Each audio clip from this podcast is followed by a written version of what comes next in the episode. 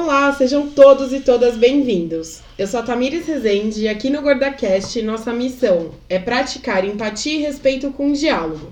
Afinal, nada melhor que uma conversa cheia de conteúdo e questionamentos para ampliar nossos horizontes, nos tirar da zona de conforto e quebrar nossos preconceitos. No nosso papo de hoje falaremos sobre gravidez e maternidade de mulheres gordas. Ser mãe é padecer no paraíso? Eu não sei porque eu não sou.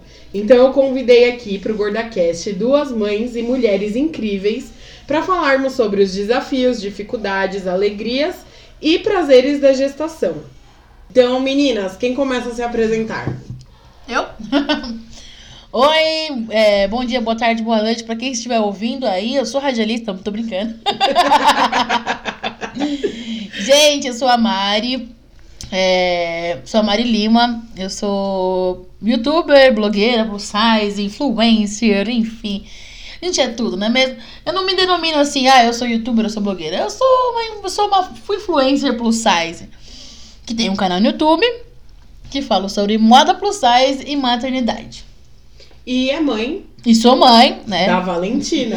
Fala sobre, fala sobre moda e maternidade. De, depois que eu engravidei, agora eu falo sobre maternidade também. Porque eu sou mãe da minha princesinha Valentina. E aqui ao lado da Mari nós temos a. Oi, gente, tudo bom? Aqui quem tá falando é a Gabi, do blog Garotas Gordinhas, né? Pra quem me conhece, sabe que eu sou mãe do Nicolas, e além de ser mãe do Nicolas, que é aquele príncipe maravilhoso, né? A gente também dá dicas de moda, comportamento, autoestima e tudo mais lá no Instagram, por enquanto. Como todos nós sabemos, ser gordo em um país tão preconceituoso tem umas cargas que quem não é sequer imagina. Aqui já falamos sobre os prejuízos emocionais, mentais e sociais da segregação e opressão à pessoa gorda. Quando falamos sobre ser gordo, a primeira coisa que a maioria pensa é em relação à moda. Mas eu me arrisco a dizer que a moda é a ponta do iceberg de uma porrada de dificuldades que enfrentamos no dia a dia. Aqui no GordaCast já falamos sobre a preocupação que temos sobre se um bar terá cadeiras que nos suportem e nos divertimos tranquilamente, se o banheiro do shopping é acessível, sobre as poltronas do avião, a catraca do ônibus e tantas outras coisas que nos ferem física e emocionalmente. A maternidade é uma delas e que ainda é pouco discutida na mídia. Então acho importante tirarmos uma ou duas horas da nossa semana para a gente pensar sobre esse tema. Mesmo que você não queira ser mãe, mesmo que você não seja gordo, mesmo que, mesmo que. Nós precisamos entender a problemática do próximo para que, com empatia, possamos construir um mundo menos desigual e mais tolerante. Quero lembrar que o objetivo desse episódio não é entrar no âmbito médico, mas inevitavelmente iremos nos resvalar nele em algum momento. Por este motivo, procurei uma ginecologista, a doutora Ana Maria, e perguntei para ela se de fato existem riscos na gestação de mulheres obesas. Vamos ouvir o que ela nos explicou brevemente? Olá, eu sou a doutora Ana Maria Massad, ginecologista obstetra, formada pela Faculdade de Ciências Médicas da Santa Casa de São Paulo e fiz minha pós-graduação na Universidade Federal de São Paulo. Eu estou aqui para conversar com vocês um pouquinho sobre obesidade, sobrepeso e gestação. Acho bastante importante essa conversa. Uh, a obesidade gera na mulher não grávida e na grávida algumas alterações que são muito relevantes para o bebê. Toda mulher que tem sobrepeso, ela tem um metabolismo do açúcar diferente do habitual. É uma mulher que se expõe a uma grande quantidade de carboidratos e açúcares em uma maneira geral. E com isso ela tem uma elevação da glicemia e de um hormônio chamado insulina que é responsável pela mediação do nosso açúcar. Um outro ponto importante da obesidade é que mulheres obesas podem ser hipertensas. E são duas condições, o diabetes e a hipertensão, que são bastante importantes quando presentes durante o período gestacional. A mulher gestante que tem sobrepeso, além dos exames habituais, é, tem que ser submetida a uma curva glicêmica para a gente ter ideia do quanto essa ingesta e esse peso excessivo podem ter alterado o metabolismo do açúcar. Em geral, a mulher grávida ela já tem uma predisposição para absorção do açúcar um pouco acima do que uma mulher não grávida. Justamente porque um bebê que até a metade da gestação pesa por volta de 500 gramas, 600, vai chegar a 3 quilos, 3,5 kg no final do parto, da gravidez do parto. Isso acontece porque a absorção de açúcar por uma mulher gestante é aumentada nesse período da gestação, na segunda metade, para que esse bebê ganhe peso e se desenvolva até o parto. Se pensarmos que uma mulher já tem uma ingesta acima do habitual de açúcar, esse excesso de açúcar pode gerar para o bebê algumas alterações. Primeira delas é que ele vai ser um bebê grande para a idade gestacional, vai nascer muito pesado e nem sempre esse peso é sinônimo de que ele está bem, principalmente porque, como ele vive num regime alto de açúcar, o pós-parto, essa demanda de açúcar vai ser menor e ele acaba passando por períodos de hipoglicemia, que neurologicamente são bastante complicados para o bebê. Um segundo ponto é que a gente pode ter o excesso de líquido amniótico durante a gestação, que é o que a gente chama de polidrâmino. Então, são duas situações, tanto diabetes gestacional quanto polidrâmino, que podem levar a um encurtamento do período gestacional por uma questão de trabalho de parto prematuro. É, a mulher diabética tende a ter uma chance um pouquinho maior de alterações cardiológicas na formação do coraçãozinho do bebê. Então, toda mulher que tem um sobrepeso tem que ter um cuidado importante na gestação com a dieta e lembrar sempre que a atividade física pode facilitar muito esse controle glicêmico, além da dieta e algumas vezes o uso de medicação. Um prazer falar com vocês. Um abraço. Mari, no áudio a doutora Ana Maria aponta riscos possíveis na gestação de mulheres gordas. Mas como ela mesma disse, na medicina não existem regras. Quando você descobriu que estava grávida da Valentina, qual foi a primeira coisa que veio na sua cabeça? Vou morrer na mesa de parto. Por quê? Ah, porque eu já, eu já engravidei, eu já tava com 133 quilos. É, sou uma esfumante, né? Eu fumei durante três anos, quase quatro. E sempre tive. Sempre, nunca tive regra, assim. Sempre comi o que eu quis, a hora que eu quis, dormia a hora que eu quis, levantava a hora que eu quis. Então, assim, eu, eu, eu tinha tudo é aquilo que, que, diz, que dizem que faz mal. tipo, não é sedentária, é, comida em excesso. Eu sou gorda porque eu como, de verdade, não é porque, ah, eu tenho hipotireoidismo ou isso aqui. Hum. Sou gorda porque meus, meus hábitos alimentares são péssimos, assim. Eu como, gosto de comer besteira, assim. Gosto de comer comida, gosto de comer coisa saudável, gosto. Mas a gente gosta o quê? Da batata frita, da pizza e da feijoada, entendeu? Quem não? é isso. Mas assim, quando eu engravidei, eu pensei que eu fosse morrer é, por isso, assim, por já ter um quadro, digamos assim, é, de riscos já embutidos na minha mente. E também por. por já, eu nunca tive assim uma referência de grávida gorda. Eu não, nunca não, não conhecia nenhuma grávida com o meu peso. Eu nunca tinha visto uma mulher de 130 quilos grávida. Então eu não sabia nem como é que eu iria ficar.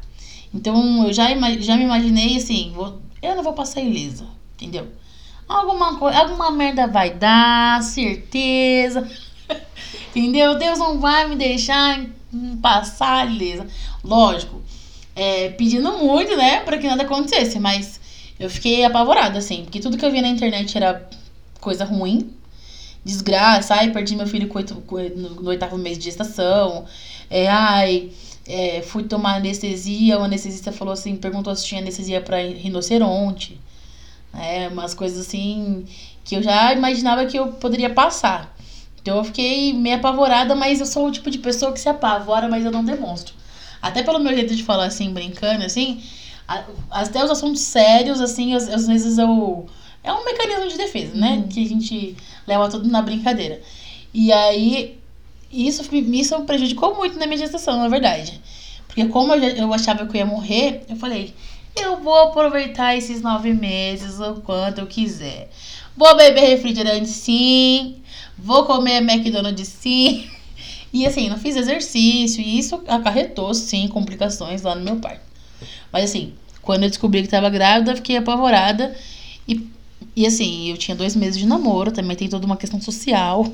tinha Sim. dois meses de namoro. Falei, como é que eu vou falar pra minha mãe? Meu Deus! A mãe dela, no a caso, está aqui do nosso lado. Com uma cara ainda não muito feliz. A mãe dela só aceitou ela porque ama, a né? é maravilhosa. Ela ainda não se recuperou da notícia. Eu falei, nossa, eu tô lascada. Nossa, meu Deus.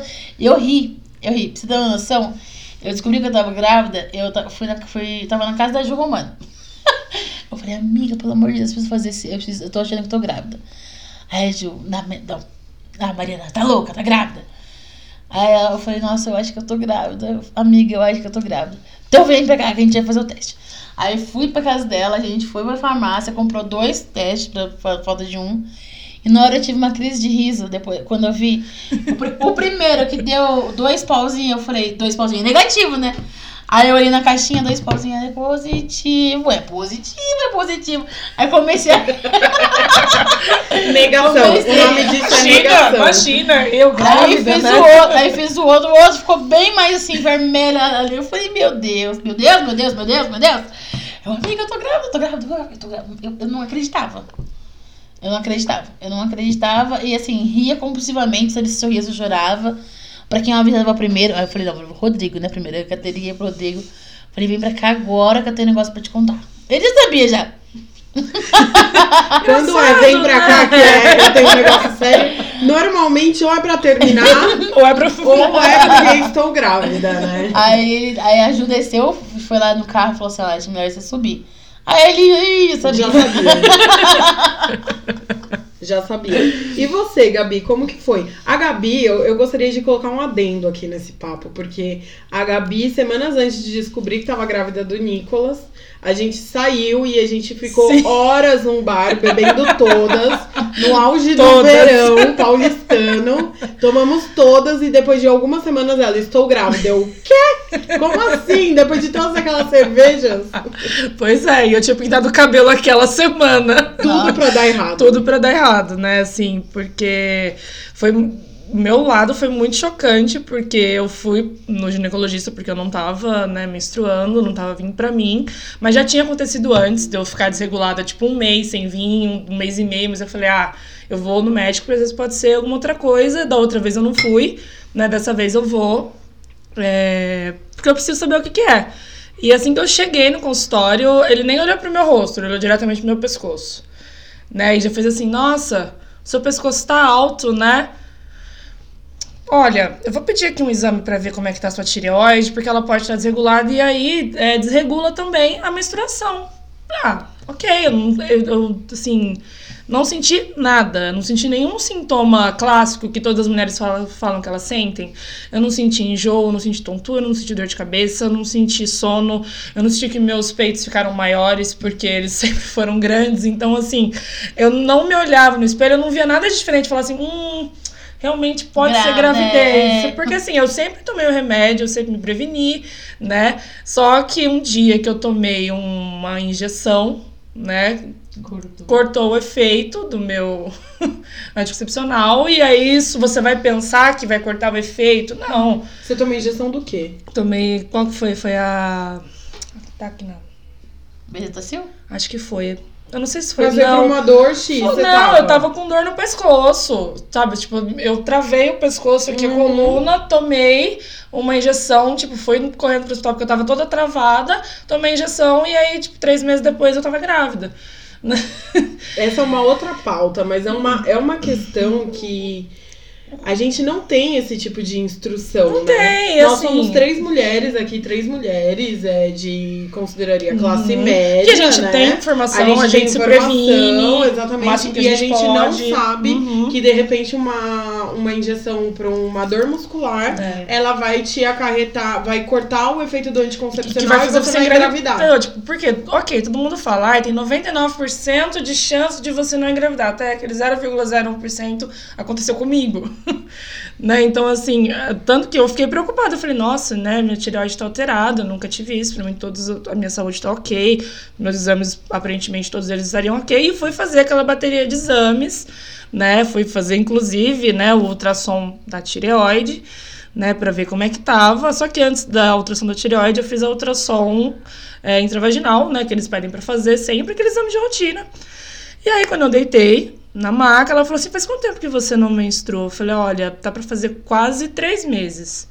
Aí ela falou assim: ah, então aí por procedimento não vou fazer, tá? Eu vou fazer na sua barriga, tá bom? Eu falei: tudo bem, não tem problema. Sou aço, né? Vamos lá. Jamais imaginei. Eu falei: meu, certeza. Não, tudo bem, que o médico falou que é tireoide, né? Tá, a tireoide alterada.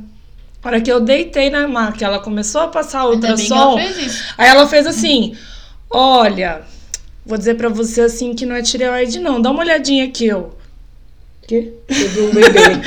Ela é, olha aqui, o bracinho, a perninha. Eu ia Escuta o desmaiar. coração, eu, meu Deus, um coração. E aí eu comecei a ouvir aquilo, eu fiquei assim, meu Deus, meu Deus, moça, você não tá falando sério, moça. É sério, olha aqui, eu ficava assim, ó. Meu Deus, como assim? Eu, eu falei, tá, e aí ela, olha, eu falei, mas quanto tempo? Nela, ah, 14 semanas. Eu, moça, eu sou de humanas, quanto tempo dá isso em meses? Pelo amor de Deus, moça. Eu tô toda nervosa aqui deitada nessa cama e você fala isso pra mim. Ela, ah, dá em torno aí de três meses e meio. Pai do céu, minha mãe vai me matar. Só que a sua mãe mora com você, Mariana. Minha mãe mora 560 quilômetros de distância de mim.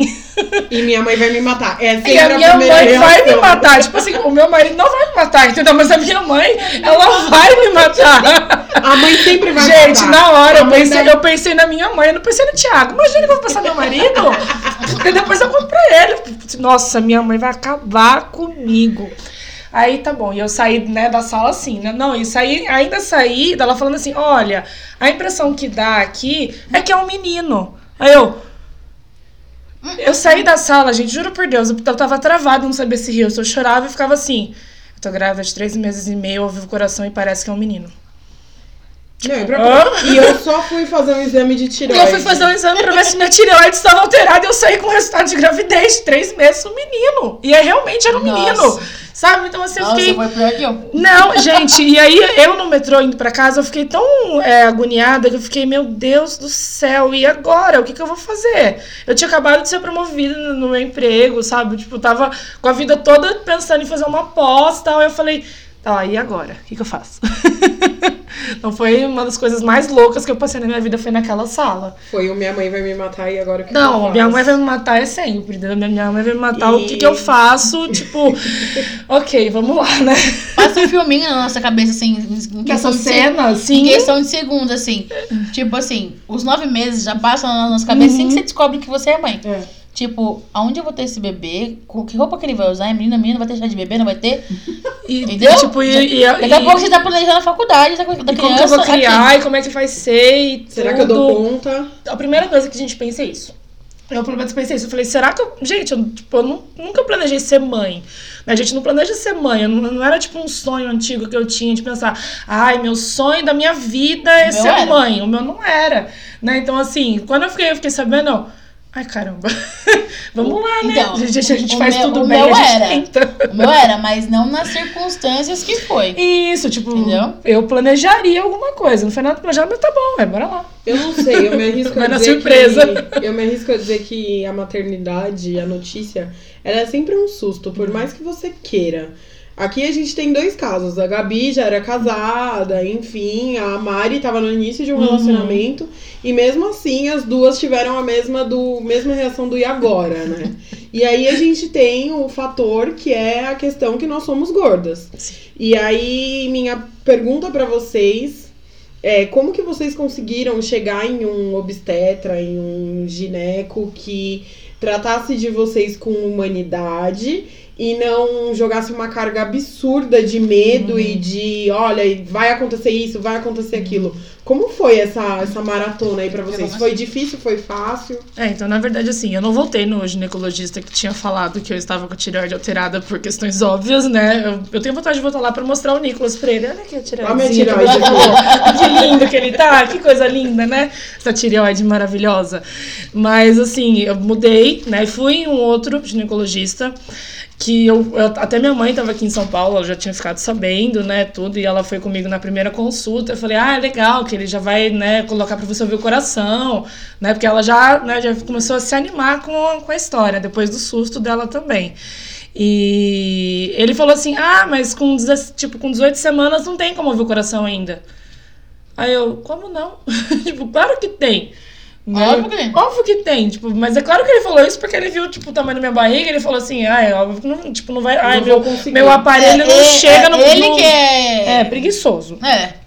Foi bem antiético. Tanto que assim, eu levantei da cadeira e falei, mãe, eu vou ter que trocar de novo de médico. E aí eu fui num terceiro, e esse sim acompanhou até o final da minha gestação, até depois que o Nicolas nasceu, né? E que assim, em momento nenhum ele falava para mim coisas que é, me afetassem. Ele viu todos os meus exames, ele falou: olha, você tá super saudável, você tá super bem, você não tem nada alterado, sua, sua curva glicêmica tá ótima, tranquilo, pode continuar fazendo o que você tá fazendo, só maneira nas coisas de sempre. Não vai entrar em McDonald's, muita pizza, tipo, mas o básico, né? Que, né, eu, acredito que ele fale isso pra maioria. Pra porque assim, ok, é uma coisa que realmente, se eu entrar no refrigerante, né, tipo, isso vai acarretar no, né, de, de ter realmente, né, é, uma gravidez possivelmente de risco. Então, assim, tudo que eu pude fazer pra melhorar a minha saúde nesses, nesses sete meses, né, já que eu tinha tomado a cerveja, né, Sim, pintado o cabelo, a gente tenta, né, vai mudar depois a situação pra ver se dá uma melhorada, né, porque Deus já deu um desconto atrás.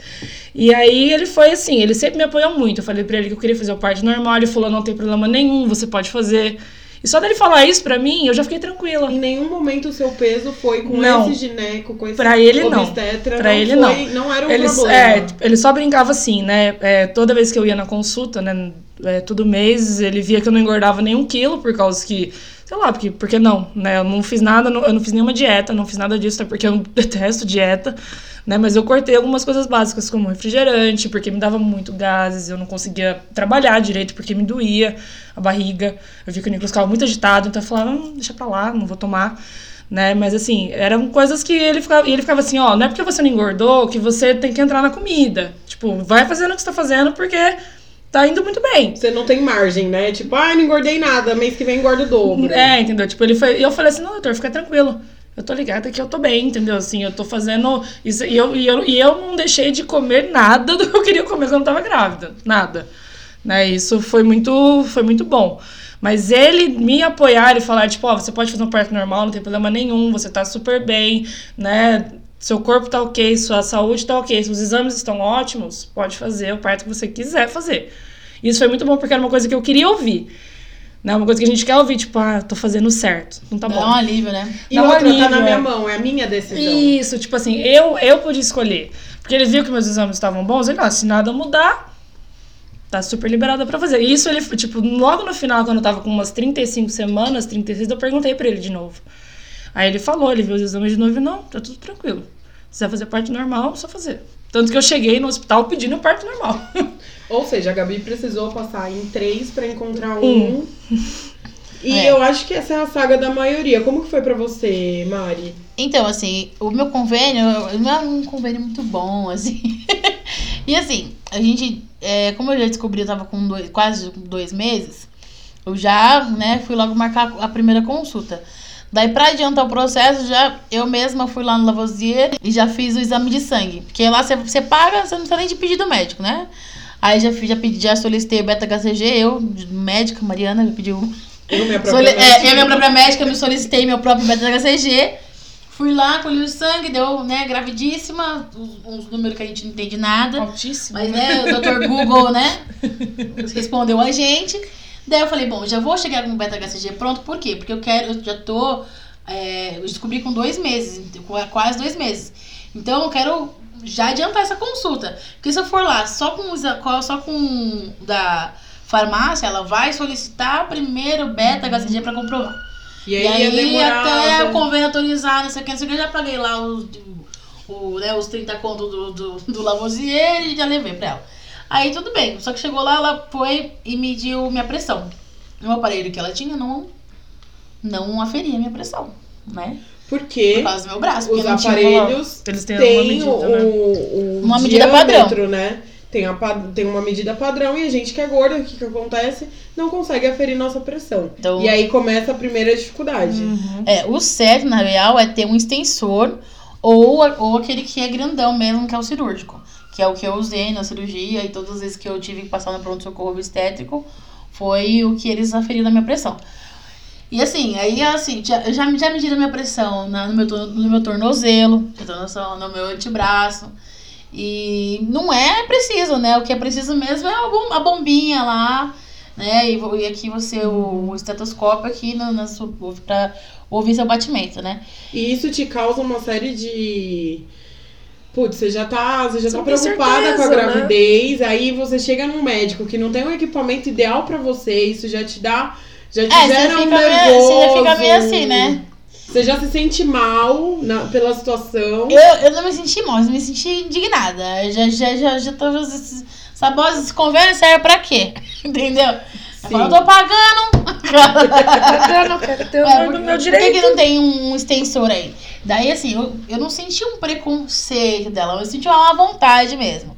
De ir lá procurar, de, de comprar um extensor ou de ir lá procurar um extensor. Então ela catou, falou, me encaminhou, falou assim: olha, você, como você é obesa, a gente vai encaminhar você pro alto risco. E eu não, e eu É não automático, faço. é, é praticamente automático, né? E eu não faço atendimento de alto risco. Então você tem que caminhar, você tem que passar com obstetra de alto risco. Daí eu falei, bom, eu não, essa mulher com certeza, essa obstetra com certeza não vai fazer meu parto. Ela não atende o hospital que meu convênio cobre. Então por que, que eu vou passar com essa mulher? Eu quero passar com um obstetra que vai fazer meu parto. Né? Infelizmente, no SUS, né, a gente não tem isso. A gente não tem como passar. É, a Ser acompanhada por Se- um obstetra e ele vai- mesmo fazer seu Isso, parto. exatamente. Porque é, geralmente é por plantão. Quem é o o plantonista que tá lá naquele dia que vai fazer seu parto. Se for, é, se for geral ou se for, ou se for. Se for natural ou se for cesárea. E aí é, me encaminharam pro alto risco e aí eu fui procurar esse tal Dr. Manuel Graça. Graças a Deus, porque o Dr. Manuel Graça só faz parto de alto risco. Então, assim, ele não. Ele nem olhou, nem, nem, nem viu se era gordo, se era magro, se era negro, se era branco, se era... Ele só falou assim: exame tal, tal, tal, tal. Porque eu acho que é uma coisa tão automática pra eles também. Sabe? Eles estão já estão tão Eles acostumados acostumados. a atender a gente, é, né? que, ele, que ele nem. é, é, eu não sei se é.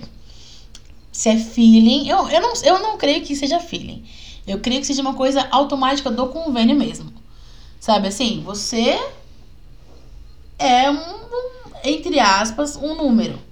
Sim. Porque no convênio a gente é um número. Uhum. Sim. No dia que ele fez meu parto, ele fez mais 28 partos. Nossa. 28 cesáreas. A gente, ele ficou lá ma- madrugada, tipo, ele, eu, che, eu cheguei lá, eu cheguei lá às 5 horas da tarde e ele já estava desde o dia anterior fazendo parto. E eu, eu fui, eu fui tive, tive, tive, tive, minha- tive minha neném, fiquei na UTI e ele continuou fazendo parto. Então, assim, ele ficou acho que uns, do, uns umas 48 horas fazendo parto, sei lá quantas horas ele ficou. Mas enfim, quando eu descobri ele, ele, ele- eu achei bom porque ele tratou muito, tudo um- com muita naturalidade. E também não me deixou muito saber, assim, a par, assim, o que, que ia fazer, o que, que, o que, que ele ia fazer, porque minha preocupação era, vai ser normal, vai ser cesárea? Ele, não, cesárea. Porque hum, convênio é cesárea, É cesárea. É a máquina de cesárea do Brasil, né? entendeu? Convênio é cesárea. E eu, pra ser sincera com você, eu não me imagino, eu nunca me imaginei parindo. eu, tinha, eu, eu tinha medo de não dar conta. De não respirar na hora certa, de não fazer força Então, o suficiente. natural não era uma vontade sua. Era um medo meu. Então eu falei, beleza, vamos cesárea mesmo, que corta a barriga rápido e já vai. Entendeu? Do que sofrer, sentir dor e, e eu fazer alguma merda na hora e a, me- a menina voltar pra dentro. Eu tinha muito medo disso. Eu Da vejo a médica- maioria das mulheres. Da média assim, olha, agora, hein? Respira. E eu falo, não, não dá pra respirar agora. Amiga, eu queria tanto É, isso. é você muito a minha cara noção. fazer isso. É muito a minha cara fazer isso. Doutora, agora não dá. Agora não, volta, volta, volta. Doutora, deixa eu pra tinha lá, muito medo, assim. Eu não queria ser eu não queria ser totalmente responsável por uma coisa que desse errado, entendeu? Tipo, tava querendo tirar minha culpa do negócio, porque eu já sabia que tinha muita coisa envolvida. Eu já sabia que, isso- que tipo assim, alguma coisa, alguma, alguma coisa ia dar. É, é, não sendo pessimista, Mas sendo realista. com- mas, mas sendo realista, é, mas sendo realista. E Né? com as informações que a gente tem, né? Porque é... nós hoje... Hoje somos bombardeados com informações que apontam que a pessoa gorda é sinônimo de doente. E aí eu queria entrar com uma questão. A doutora diz sobre pessoas obesas consumirem mais açúcares e carboidratos.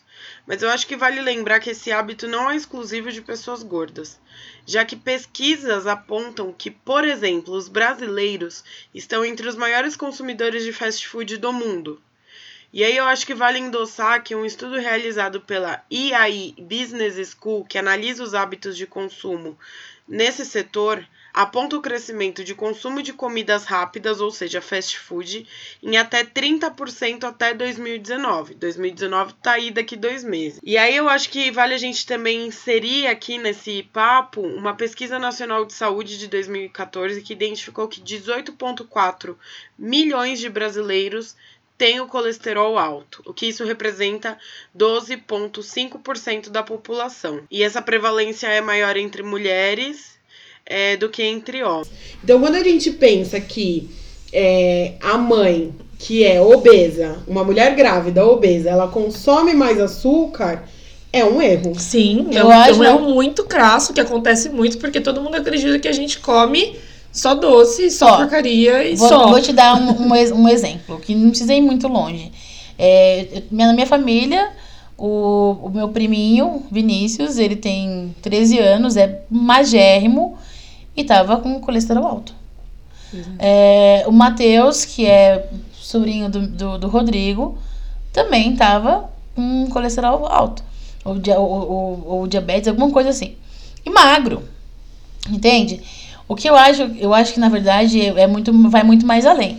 É, eu acho que envolve muito mais os hábitos, os hábitos de consumo Uhum. do brasileiro. Sim. Ah, é muito mais prático você pegar um bolinho desse aí, ó, da Balduco, um bolinho desse e colocar na lancheira da criança, do, que, você ir lá, fazer, preparar um lanche natural com pão integral, um patezinho de, de, de peito de frango, entendeu? Então, é, é muito, tá muito mais ligado à rotina do brasileiro. E o brasileiro tem consumido, tem se alimentado cada vez de uma forma pior. Pior. Isso não é exclusividade de pessoas gordas. Exatamente. Até porque é, a gente precisa quebrar esse tabu e esse entendimento de que a gordura, a obesidade, ela só se alcança com comida. Uhum. Gente, tem N fatores. Tem fatores hormonais, tem fatores de emocionais. Então, às vezes a pessoa, ao mesmo tempo que uma pessoa ela pode ter uma depressão e perder muito peso, ela pode ganhar E muito assim, peso. e tem um, um, um fator importantíssimo que se chama genética. Também. Que não adianta você, por exemplo, eu, eu tenho um, uma, um DNA, né? Que veio da minha avó, do meu pai, que, são, que, que foram pessoas obesas. Então a minha probabilidade de ser, uma, uma, de ser um bebê gordinho, de ser uma criança gordinha, é grande. Só que assim, a maioria das pessoas hoje que são gordas não são por esses outros, essas outras, esses outros fatores. São por causa dos maus hábitos de alimentares mesmo. E também por conta da indústria que, que tá assim. Ah, o pessoal tá sem tempo pra comer, vamos oferecer, vamos, vamos dar o que o povo quer, entendeu? Eu, as indústrias querem o quê? Vender. Você acha que, que a Bal- Sabe quanto é esse, bo- esse bolinho da Balduque? 40 centavos. sabe quanto que é pra fazer um lanchinho natural? Muito mais caro. Muito mais Muito caro. mais. Vai, vai você fazer hoje. Hoje, para fazer uma dieta, você, vai- você tem que você, é, pro- comprar produtos é, diet, light, com menos teor de, é, de, De sódio, de Produtos sódio. veganos, né?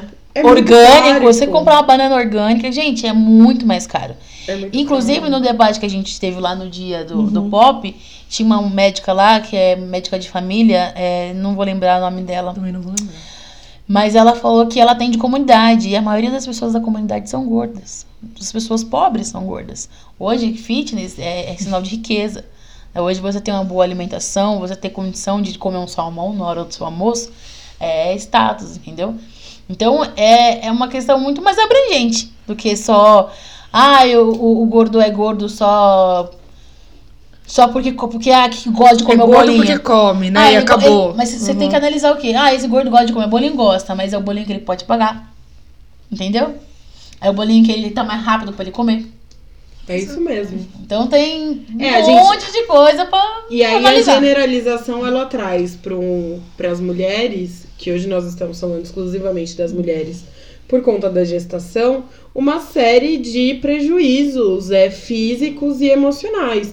Porque, por exemplo, você foi numa médica que olhou pra você meio torto, com má vontade, e já te encaminhou para um médico que, por sua sorte, foi um bom médico. A Gabi precisou passar por dois médicos pra conseguir chegar. É, na verdade, ela só, conseguir- ela só me encaminhou, assim. Ela não falou procura tal. Ela falou assim, ó, você Pro- tem. Vai lá e procura é, você, vai lá e procura você, entendeu? Ainda Tipo, nem ainda indicou, que, né? É, tive que ainda ver qual convênio, quem. Qual médico que fazia. Porque é um tiro no escuro, né, Má? A gente sente muito assim. E agora? Quem que vai cuidar de mim? Quem que vai cuidar do meu filho É, que tá quem vai fazer crescendo? meu pai, pelo amor de Deus. né? Tipo, eu não. Gente, eu nunca quebrei um, um dedo. Eu nunca, eu nunca levei um ponto aqui, assim, sabe? Criança que corta assim e leva um ponto. Nunca. Então, assim, uma cesárea é uma- é- são sete camadas de tecido. Vai cortar meu útero, sabe?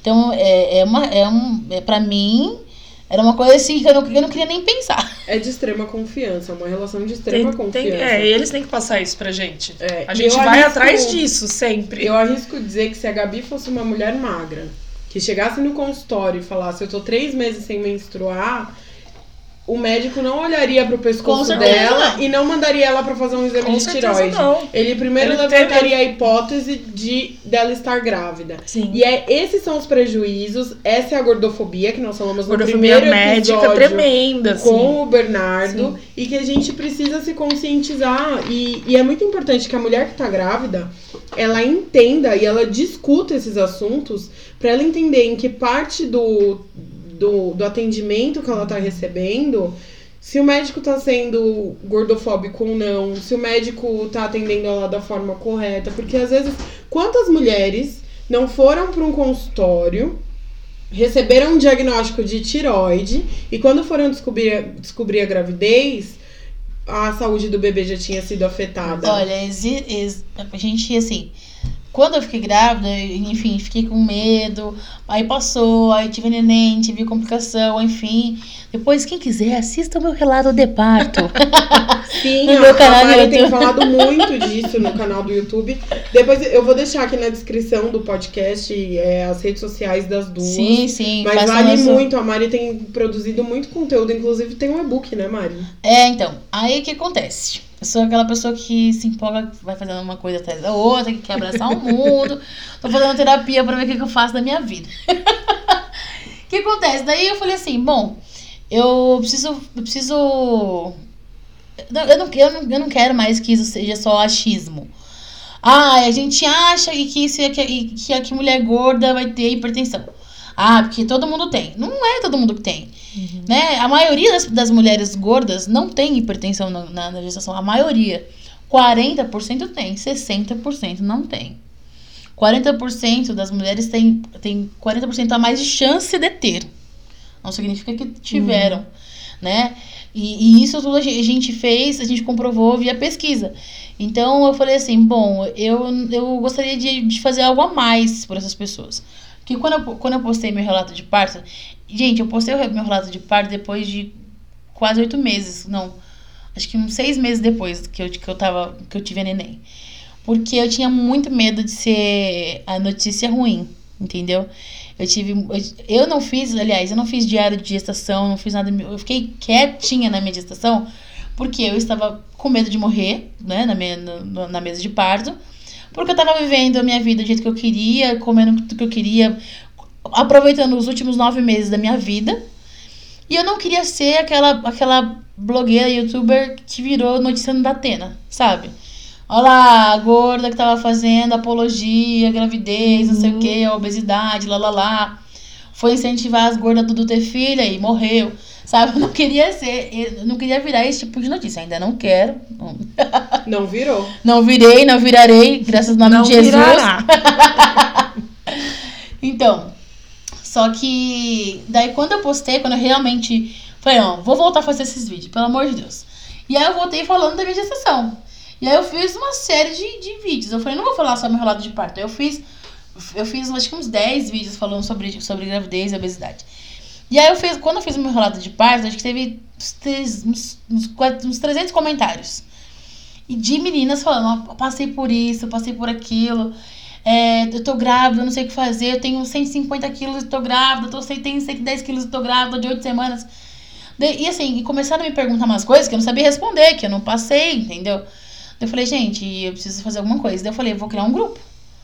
Daí eu falei, vou criar um grupo no WhatsApp. Eu falei, não, no WhatsApp vai ficar muito limitado. Eu falei, vou criar um grupo no Face.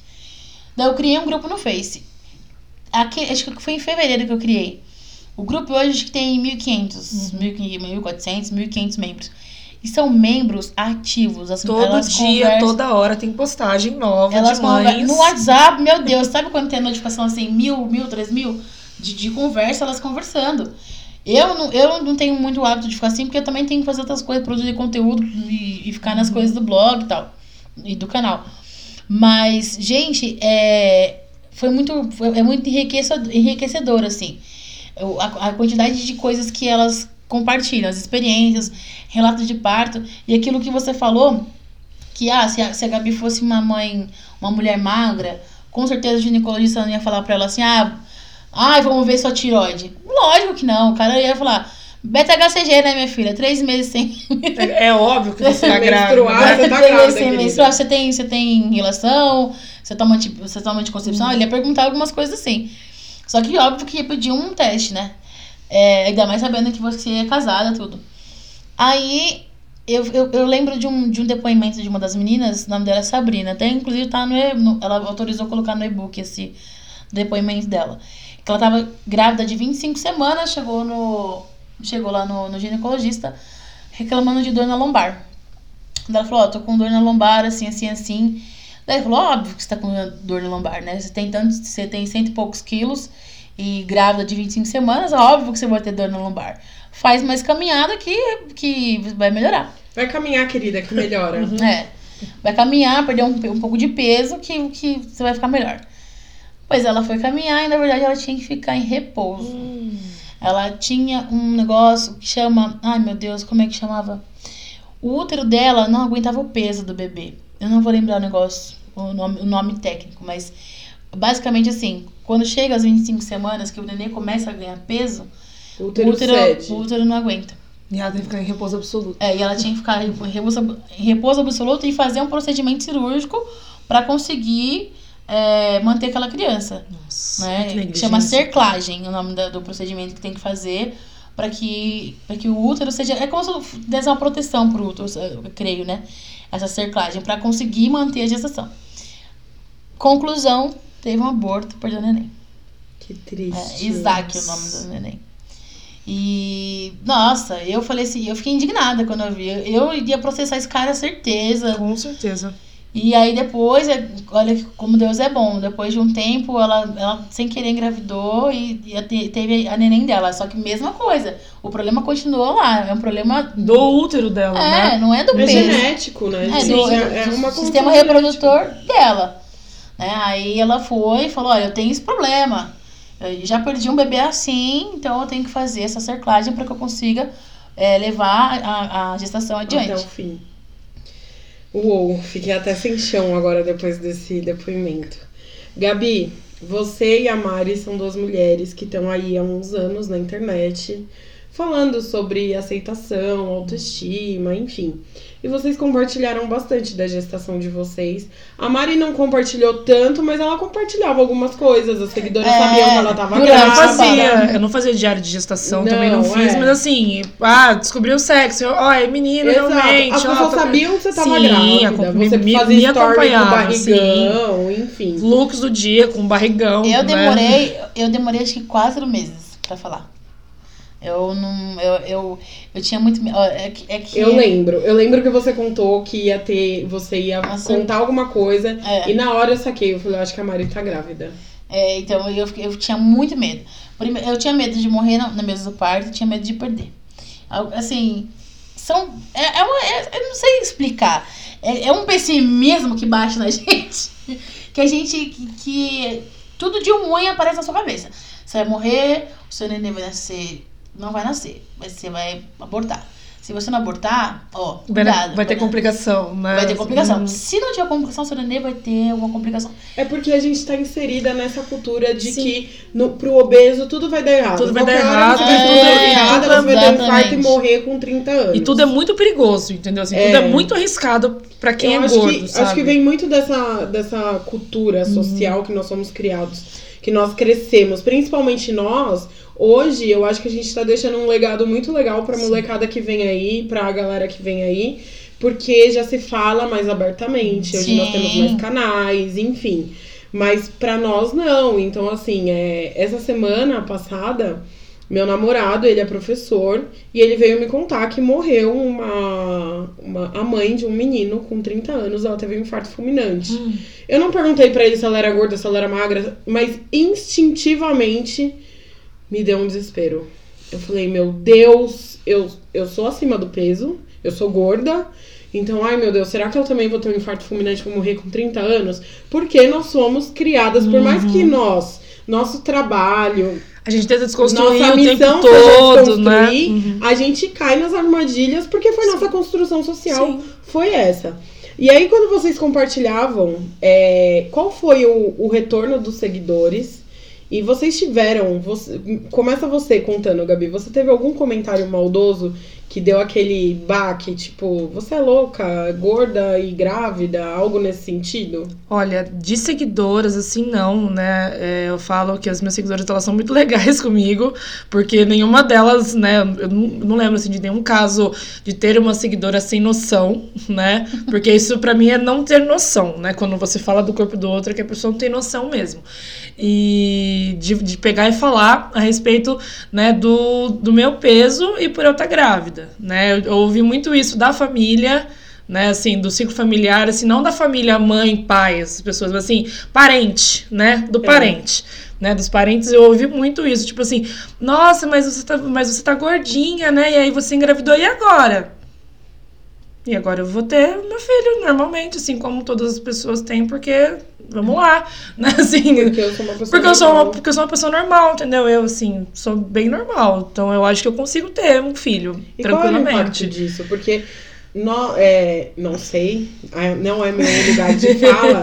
Dizem que as mulheres ficam mais sensíveis. É, Os hormônios ficam à flor da pele. Eu acho que eu fiquei mais pistola, né? Eu acho que eu comecei a falar, né? Eu já sou meio desbocada, assim, eu já sou meio sem filtro. Aí eu fiquei mesmo, entendeu? Porque, assim, tem coisa que a gente não tolera, né? De, de falar do nosso corpo, principalmente de falar assim, ai, você tá grávida de gêmeos! Gente, não. Mentira, Tipo, você escutou Eu isso? escutei, tipo assim, a pessoa sabia que eu estava grávida de um menino, já tava com, por exemplo, sete meses, eu, tipo, sabia que era o Nicolas. Ai, será que não é gêmeos? Não. Não, é só minha barriga mesmo. Até onde vai Entendeu? a de Assim, e, e, não, e é uma, e é uma noção que você fica. A hora que você ouvir, você fica assim. É sério mesmo que você tá me perguntando isso? Ah, sem dava noção do caramba. Vinha na né? cabeça aquela voadora que você não podia É, mas aí você, pessoa. porque, porque, por- porque eu tava grávida, não, eu não podia voar na cabeça da É. pessoa. Mas aí as palavras, elas eram bem diretas, né? Porque assim, é, como as pessoas, né, que estão à minha volta, elas já conhecem o meu jeitinho meigo, né, e delicado pra falar algumas coisas, né? Principalmente ser sincera com a outra, quando existem esses comentários sem noção, é, a pessoa já, tipo, recebia isso e ficava... Ai, eu tô só brincando. Ah, tô brincando, né? Então não Entendi. brinca Então não brinca novo, mais, desculpa. querida. Então não brinca mais, né? Então não vai brincar mais, porque isso não é brincadeira, entendeu? Isso é uma coisa bem séria que eu tô levando aqui dentro. Né? Então, assim, a gente, sabe, esses comentáriozinhos no trabalho, né, de ouvir isso, de- esse de, de- de- que perguntaram se era gêmeos, eu falei, não, não pode ser. Acho que foi a mais, assim, que eu ouvi, que eu, não, não é. Desapontada, mas não surpresa, Eu falei, não é gêmeos, mesmo? é. É. Eu, eu, de seguidor, assim, eu não lembro, não. Como eu fiz um suspense, assim, eu, eu tinha medo de perder a neném e tal, ficava, fiquei meio apreensiva de, de colocar público, né? Eu. Quando eu, quando eu coloquei, eu já só recebi assim, parabéns, não sei o Ah, quê, eu recebi vários, né? é, muito. Mas graças a Deus, essas coisas assim, negativas, eu não, não recebi. Não de seguidor, assim. Eu não lembro também de ter. De, de, de ter passado. Graças a Deus, outra coisa também é porque, assim, eu sou o tipo de pessoa que se eu passei por alguma coisa ruim que me atingiu de alguma forma, eu esqueço. Eu Você esqueço deleta. rápido. É. É, é outro mecanismo de defesa meu. Eu, eu, eu tento apagar o mais rápido possível, entende? Então, assim, é, eu nem lembro daquela, dessa, daquela médica, da médica, da primeira médica, sabe? Então, assim, é, se aconteceu, foi algo tão insignificante que eu nem, nem me lembro. Mas eu sei, assim, que muitas meninas do grupo receberam de familiar, de, de até do próprio parceiro, Nossa, várias, várias, várias sim. críticas, assim. É importante falar também que o grupo é, é bom porque a gente se ouve. Porque o conselho, o conselho, né, bem, bem entre aspas, vindo de, de outra pessoa, às vezes é- ele vem mascarado de preconceito. Às vezes, depende da pessoa, depende da sua intimidade, da sua relação com a pessoa. Mas com um gordo falando um pro outro, você, a credibilidade é maior. Você tende empatia. a ouvir. Parece que a né? gente tá seguro, sabe? Assim, falando num ambiente Você que fala tá assim, seguro. não, essa menina não tá com preconceito, ela tá me falando porque realmente ela passou Isso. por isso, entendeu? É porque é empatia, né, gente? Eu acho que a gente fala tanto sobre ter um, um país menos preconceituoso, Uhum. menos desigual. Eu acho que a receita de tudo isso, além do amor e o respeito, é empatia. Sim. Porque se você se coloca no lugar do outro, se você já passou pelo que o outro passou e você tem consciência, cara, você vai respeitar a história dele. Sim. Você vai respeitar a história do Vai custar outro. zero reais pra você se colocar no lugar Exatamente. E, e graças à bolha, né? Porque as pessoas falam tanto da bolha, que a gente vive numa bolha, que viver numa bolha é muito ruim. Eu acho que no, atua no atual cenário do nosso país, eu acho que viver numa bolha tem sido uma delícia.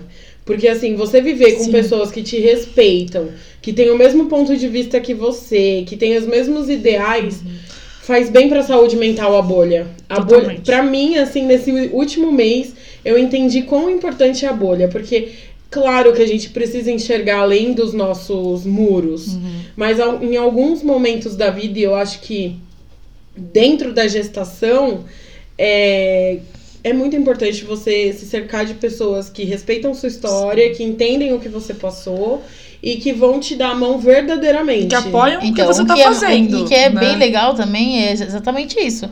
É, com as experiências dos outros, é, a gente acaba alertando umas às outras, entendeu? Porque os riscos realmente existem, né? Tanto para para grávida pra, quanto para o pro obeso. A gente não pode descartar e dizer que o obeso não tem maior risco de ter doença cardiovascular, não sei o que, não sei o que. Isso é, é como pode dizer, é estatística médica, né? Tem, um- tem dados que comprovam. Só que aquilo que a gente falou, não adianta a gente só analisar é, e, e, e, sabe, Nós somos bombardear. humanos, e não somos bombardear números, é, né? exatamente, bombardear o gordo. Né? Por, por, ele escolher, por ele escolher o Mac ao invés da salada. Né? A gente tem que analisar. Esse, esse gordo tem condição de, de, de- tem condição, não só financeira, de comer essa salada, tem condição tempo. É, tem vários fatores, né? E assim, é, a escolha na alimentação, ela, ela diz muito sobre também.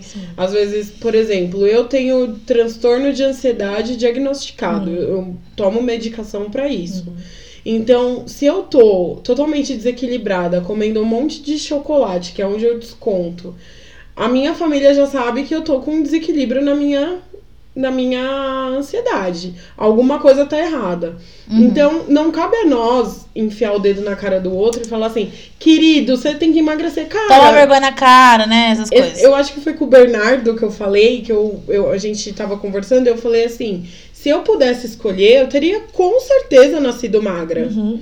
Pra não ter Porque- que passar por todas ter as que coisas que a passar. gente passa, Hoje né? eu amo ser uma pessoa gorda. Sim. Eu falei isso, a gente gravou um vídeo, eu e a Mari, mais cedo gravamos um vídeo e eu falei pra ela que hoje eu amo ser diferente. Amo. Eu falo isso pra todo Só mundo. que eu passei. É, é, porque hoje é, é o que me faz me sentir uma pessoa mais feliz. Uhum. Hoje eu encontrei na minha diferença, no fato de eu ser gorda, isso é muito louco, mas eu encontrei dentro do fato de eu ser gorda é, um caminho pra minha profissão. Eu encontrei com outras pessoas muito bacanas. Eu mudei meu jeito de ver a vida, minha construção social. Então eu sou muito feliz por ser diferente. Mas se eu pudesse, eu teria optado sim por ter nascido magra, porque eu não queria ter passado por, é, com 10 anos pela dificuldade de comprar uma roupa, de chorar horrores antes de ir pra uma festa porque um vestido não me cabia, ser humilhada por um estilista porque eu fui convidada pra ser 15 casais de uma amiga e ele falar essa gorda, por que convidaram uma gorda dessa? Eu não queria ter passado por Não, eu passei por uma isso. situação parecida. É, de debutante, né? Você fala. Sim. Não, realmente, é, se, for, se você for olhar pro Brasil, é, no, no Brasil eu escolheria ser gorda. Se você for olhar para outros países, por, oh, no Brasil eu escolheria ser magra. eu falei errado, desculpa. No Brasil eu escolheria ser magra. Agora, se você for olhar, por exemplo, em outros países, Oriente Médio, por exemplo, Índia, por exemplo, o gordo é belo, entende? É. Então é, é muito verdade, da nossa cultura no, também. No Brasil, tipo, na época, sei lá, da, da- das nossas avós, ser gordo era sinal de saúde e ser Sim. magro era porque você tava, sei lá, você era mendigo, você tava na rua. Passava mal, né? é. Você, tava- Exatamente. você- você- você A- era a- pobre. Ser gordo né? era um. Te- Teve essa inversão, Sim. né? Existe também, agora, a gente fugindo um pouco da pauta de. Né? Desculpa. A gente fugindo um pouco da pauta de gestação, mas existe também a relação que a gente tem com a comida, né? Sim. É, total. é, é aquilo que você falou, que você é diagnosticada, né? Se todo mundo fizesse terapia pra descobrir né, os nossos diagnósticos, cada tão todo bom. mundo, né? Todo mundo tem Gente, faça coisa, terapia. gente. É, faça, Faça terapia, terapia. faça terapia. eu, como, eu, como psicóloga, aconselho, faça terapia. Obrigada. Não é que acho que cada um ia descobrir e ia conseguir tratar melhor. É, por exemplo, eu, a minha relação com a comida, a minha olha, olha como eu recebi vocês. Ai, com A uma mesa minha- deliciosa. A gente adora. a- a minha relação Não com a deu tempo comida... nem de tirar foto, a gente já comeu tudo. Aquela dia Não, a gente vai pôr mais, a gente vai pôr mais. E eu tô aqui preocupada que acabou as coisas, quero colocar mais coisa aqui pra vocês comerem, entendeu? Porque pra mim, oferecer comida É, receber bem, sim. entendeu? isso. É demonstração de carinho. Isso, isso, assim, muito da minha avó também. Ah, que lindo. É porque comida é afeto, né? Assim, é ter uma ligação emocional. Exatamente. Eu, eu aprendi com a minha avó, assim. A minha avó, ela, como ela demonstra. A minha avó sempre foi gordinha. A minha avó pesava 120 quilos, 1,48m, sempre foi gordinha. E a relação com a minha, que, que, que eu aprendi com a comida veio da minha avó. A minha avó, ela queria, queria agradar você, ela fazia uma comida pra você. E cozinhava demais, meu Deus. Cozinhava muito bem. Qualquer arroz e feijão, você comia o arroz e feijão puro. Que era muito, maravilhoso, que era né? maravilhoso. Eu nunca comia comida igual aquela. E porque tinha muito amor inserido, entendeu? Isso. Aí É, é afetivo. É, então, É afetivo É demais. afetivo. então a gente tem que ver também com, como que a pessoa, por exemplo, você desconta na sua ansiedade no chocolate, né? É, às vezes a gente, a comida conforta, às vezes, né? Um sentimento. Mas enfim, voltando, a- volta- voltando, Voltando à pauta agora, a hora que a gente... Atenção. É que a gente gosta de falar do que a gente gosta, gente. A gente, Gente, gosta de é- essa hoje é uma roda de amigas batendo. Gente, vocês tiveram dificuldade de comprar roupas de gestante? Hum. Como tá esse mercado pra pessoas gordas hoje? Nossa, velho. ó, eu sei que tem é, a Experimenta, Sim. é, que ela que é uma que é uma marca que desenvolve peças exclusivas para gestantes gordas, né? É, tem algumas empresas, tem algumas marcas que atende. Por exemplo, a Plié tem cintas é, de pós, de- né? de Pós- pós-parto. Pós-parto. que na verdade não é uma cinta pós-parto, é um modelador que é uma bermuda, mas que atende como cinta pós-parto. A cinta pós-parto da Plié não atende uma gestante obesa. Né? Mas a bermuda da Shape and Shine, por exemplo, que é uma linha da Plié, ou a linha Plus da Funciona Plié, como? funciona como? Funciona a- e, e até um certo tamanho, né? É, é, acho que até, mas, mas é, eu lembro que quando a gente foi fazer a prova, Hum. é, pra desenvolver a coleção Plus, até os 58. Ah, Então até que é uma grade legal. Sim. Gente, É. mas são duas marcas que nós estamos É, se você, você É, consegue encontrar. Você consegue encontrar outras lojinhas menores, que às vezes você consegue encontrar, por exemplo, é, onde eu mais tive dificuldade, né, foi, e olha que eu não né, engordei muitos quilos assim, mas foi pra encontrar logo no final calças. Então, assim, eu pegava aquelas calças de malinha, eu lembro que eu variava entre uma calça e a outra de outra estampa diferente, de uma calça da Nabeca, por causa que era a calça que ficava mais confortável em mim, que ela tinha um elástico na Nossa, cintura. a Rebeca da Nabeca, suas calças são maravilhosas. A gente usa até hoje, né? Outros Fica modelos, dica, mas gente. assim, fica Nossa, a dica. Eu, eu tenho Mas, uma calça assim, delas de antes de ser grávida, eu fiquei grávida, conservei Usou, e uso ainda. né? Porque assim, mas é, tem algumas coisas que a gente se adequa, a gente fala, ai, realmente, isso aqui tem bastante elástico, isso aqui vai caber minha barriga, vai caber meu bumbum, e tá bom. Né? Mas assim, você encontrar é, sutiã de amamentação É foi bem que é complicado. complicado. E a cinta pós-parto, tipo assim, tem Sutiã da plié. Agora, outras marcas, imagina quem não tem acesso a plié e precisa de uma cinta pós-parto, porque, É. pelo menos pra mim, quando eu fiz a cesárea, eu coloquei a cinta pós-parto que eu achei da. Não vou lembrar a marca. Não vou lembrar mesmo. Eu acho que é da Valizer, se não me engano. Que eu achei, tipo, na Marisa, seção plus size de lingerie da Marisa, que eles têm uma parte de maternidade que eu fui atrás pra, pra saber e tinha.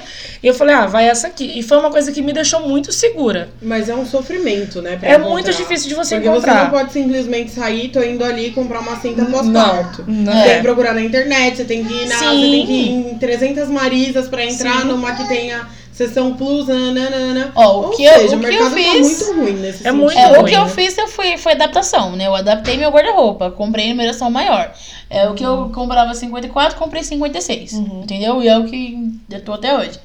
Mas assim, tem roupas que são específicas para gestante. Então, por exemplo, camisola, É. aumenta com abertura aqui na frente de amamentação. com E as botãozinho, que você zíper, encontra tudo com os olhos É. da cara.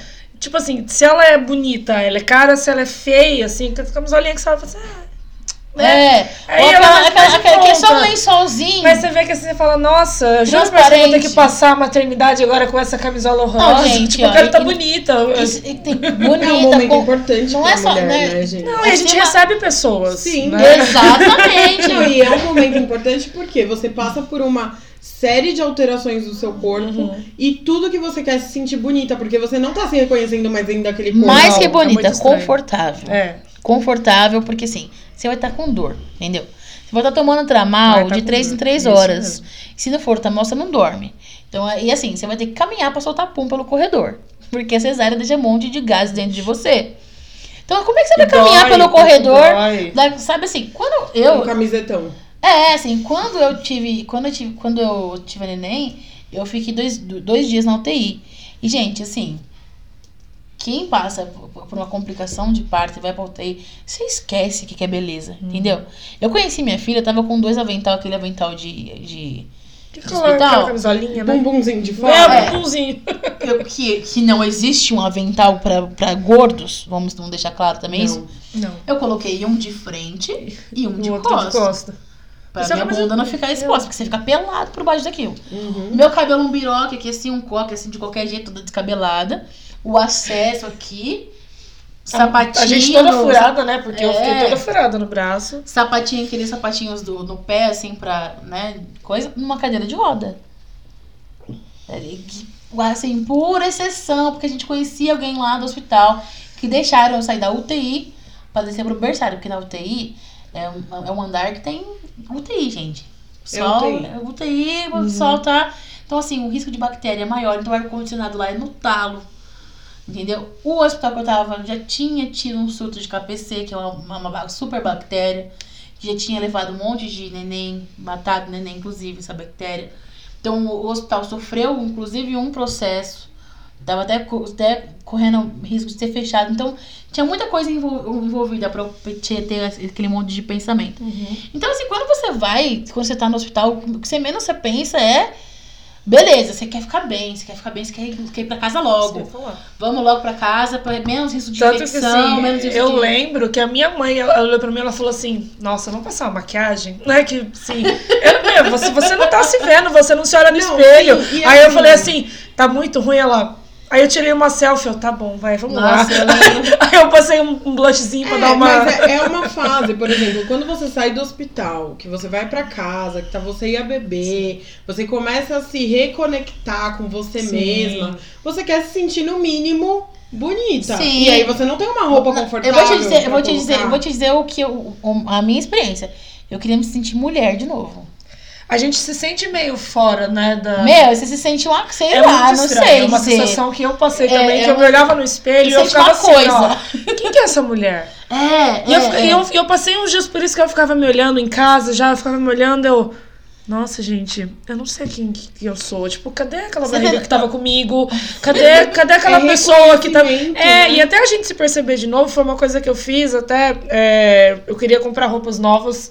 Porque você se sente tão presa naquela coisa de ficar 40 dias de quarentena, em casa, lá, né, esperando você ter a alta médica mesmo, né? Você falar, ah, ok, pode seguir sua, sua vida normal. E com um serzinho exigindo Que eu conheci você. a Malu da, da Maninha Plus Size, ela falou: Não, vou levar umas roupas aí na sua casa e você prova. Cara, foi a melhor coisa que aconteceu, assim, né? Tipo, naquela, Ah, era naqueles maravilhosa. 40 dias, de eu ver roupa nova e eu provar. E o Thiago começou a tirar fotos minhas e eu comecei a ver aquelas roupas em mim. Eu, agora eu tô me vendo de novo. Olha a Gabi aqui. Ah, eu ali fazendo uma pose. Então, assim, pra você ver como a gente fica tão. Não, agora a vida é o bebê, é o bebê, é o bebê, é o bebê. A hora que você olha no espelho, quem que é? Tipo, você esquece um pouco quem é você. Você esquece de dormir, você esquece de comer, você esquece de tomar banho, Nossa. né? Você vai Eu passando. lembro. Eu brincava que eu não sabia, tipo assim. Nossa, eu escovei os dentes na hora que eu acordei. Aquela hora ou agora? E eu tomei foi banho? três que dias hora? É! E aí, sabe, você você fica meio perdido no tempo, porque você tá se, se adequando a uma rotina muito diferente. Então você fica, meu Deus, e o que, que eu fiz? E eu comi, sabe? Eu tomei banho. Ah, mas o importante é que eu, eu- ele, ele tá alimentado, ele mamou. sabe? Tipo, é, no, no meu caso, assim, além de eu ficar nos- na, na UTI os dois dias, eu cheguei em casa, quando a gente teve alta do quarto, né, da maternidade, eu cheguei em casa, coloquei as malas na, na sala tal, subi pra dar mamar pra ela. Eu já tava assim, vou ter que dar mamar, né, fazer ela pegar, porque a amamentação é outra, né, na hora quando a gente fizer o vídeo você vai ver, é outra. Outra Nossa, outra dificuldade. Uma pegada Aí eu falei, eu diferente. vou fazer. Aí ela vai, vai mamar. E eu vou tentar. Eu tava seis dias sem dormir. Eu só dormia a hora que vinha o tramal. Porque eu tava com falta de ar ainda, por causa da. da do- da, complicação que eu, da, da complicação que eu tive. Eu ainda não tava 100% bom, boa. Mas pra sair logo da, da, da UTI, eu tipo, fiz todos os exercícios, eu queria sair logo da UTI. Eu tinha pavor daquele hospital, isso que era verdade. Eu queria logo pra casa. Só que eu não tava boa ainda. Eu cheguei em casa, tive uma crise respiratória e voltei no mesmo dia pro hospital. Nossa. Eu voltei no mesmo dia pro hospital, fiquei mais cinco dias internada. A primeira semana da minha neném, ela foi com a minha mãe. E eu fiquei no hospital tratando de uma embolia pulmonar. Nossa. Pensa que é um coágulozinho de sangue que, que, se, que dá nas das suas veias do seu pulmão, que se entope, você para de respirar e morre. E, meu, eu, le- eu, eu lembro que assim, como eu fiquei muito no hospital, e camisola, e era, Ah, e, então- tipo, minha, minha, minha avó levava, minha mãe levava pra, minha, pra lavar, minha avó, teve uma vez que minha tia levou pra minha avó lavar, voltou a mesma camisola. Sabe assim, eu não aguentava mais ficar de camisola, e de coque, e sem maquiagem, sem nada. Pra você ter uma noção, eu, eu enchei 10 quilos na, na, na minha última semana de gestação. Enchei. Tinha engordado só 6 quilos a gestação inteira. Na última semana eu enchei 10 quilos. Daí eu tive minha neném, ela nasceu com 4 quilos e pouco, nasceu grande. E Eu não tive, não tive, não tive diabetes estacional. Ela nasceu grande porque ela era pra ser grande mesmo. Não tive diabetes nem nada. Eu também não tive diabetes nenhuma. Nenhuma. Zero diabetes tive, mas estacional. hipertensão eu tive. Porque eu já tive episódios de hipertensão antes da minha gestação. É? Ou seja, é genético. Sim. né? É, minha mãe, minha avó teve, meu pai tem, e assim por diante. Daí, é. A minha. Daí, eu, meu Deus, agora, tá, tá, agora eu me perdi. Corta essa parte. Você, você inchou 10 quilos É. na Ah, última sim. semana. E nessa uma semana que eu fiquei no hospital, na verdade foram cinco dias que eu fiquei no hospital, eu desinchei 20. Nossa. Eu, eu, eu, eu parecia que eu, tinha, eu tinha, sei lá, feito uma bariátrica. Porque eu desinchei. É, e era diurético na veia. É, é uma, é É uma por isso, cena. né? É o diurético que vai É uma- embora e você desiste inteirinho. É uma, é uma, é uma, foi uma cena. Quando eu, quando eu cheguei no, no, no hospital, eu lembro que eu tirava foto, eu mandava pro Rodrigo chorando. Tipo assim, pra expressar o meu desespero. Porque assim, eu tava voltando pra um pronto-socorro onde tinha tido a KPC, né? Eu estava, na minha cabeça, eu estava exposta, porque eu tava com 20 pontos de cesárea, sei lá quantos pontos de cesárea. Eu não conseguia ficar em pé na cadeira. Eu tremia para não encostar no vaso, eu, eu tremia. Eu saía assim, andando assim, segurando nas coisas. Meu pai falou que a cena era horrível. E você vê. Por quê? Por causa do diurético. Aplicou o diurético na sua veia, querida. Você vai eliminar líquido que você não, você não sabia nem que você tinha bebido tanta água. auxílio. É, você não sabia nem que você tinha. Eu falei, meu Deus, eu não bebi tanta água assim, meu, meu, meu Jesus. E assim, do banheiro do hospital. Então você tem que ficar. Ele. eh, Pensa na força. Eu tava com 150 quilos, acho que mais, 150 E com os pontos da cesárea, que, Com que os já pontos da incomoda cesárea, pra caramba. Tendo, não, não podendo encostar no vaso, ficando assim, 5 minutos direto, assim, 5, 10 minutos fazendo xixi.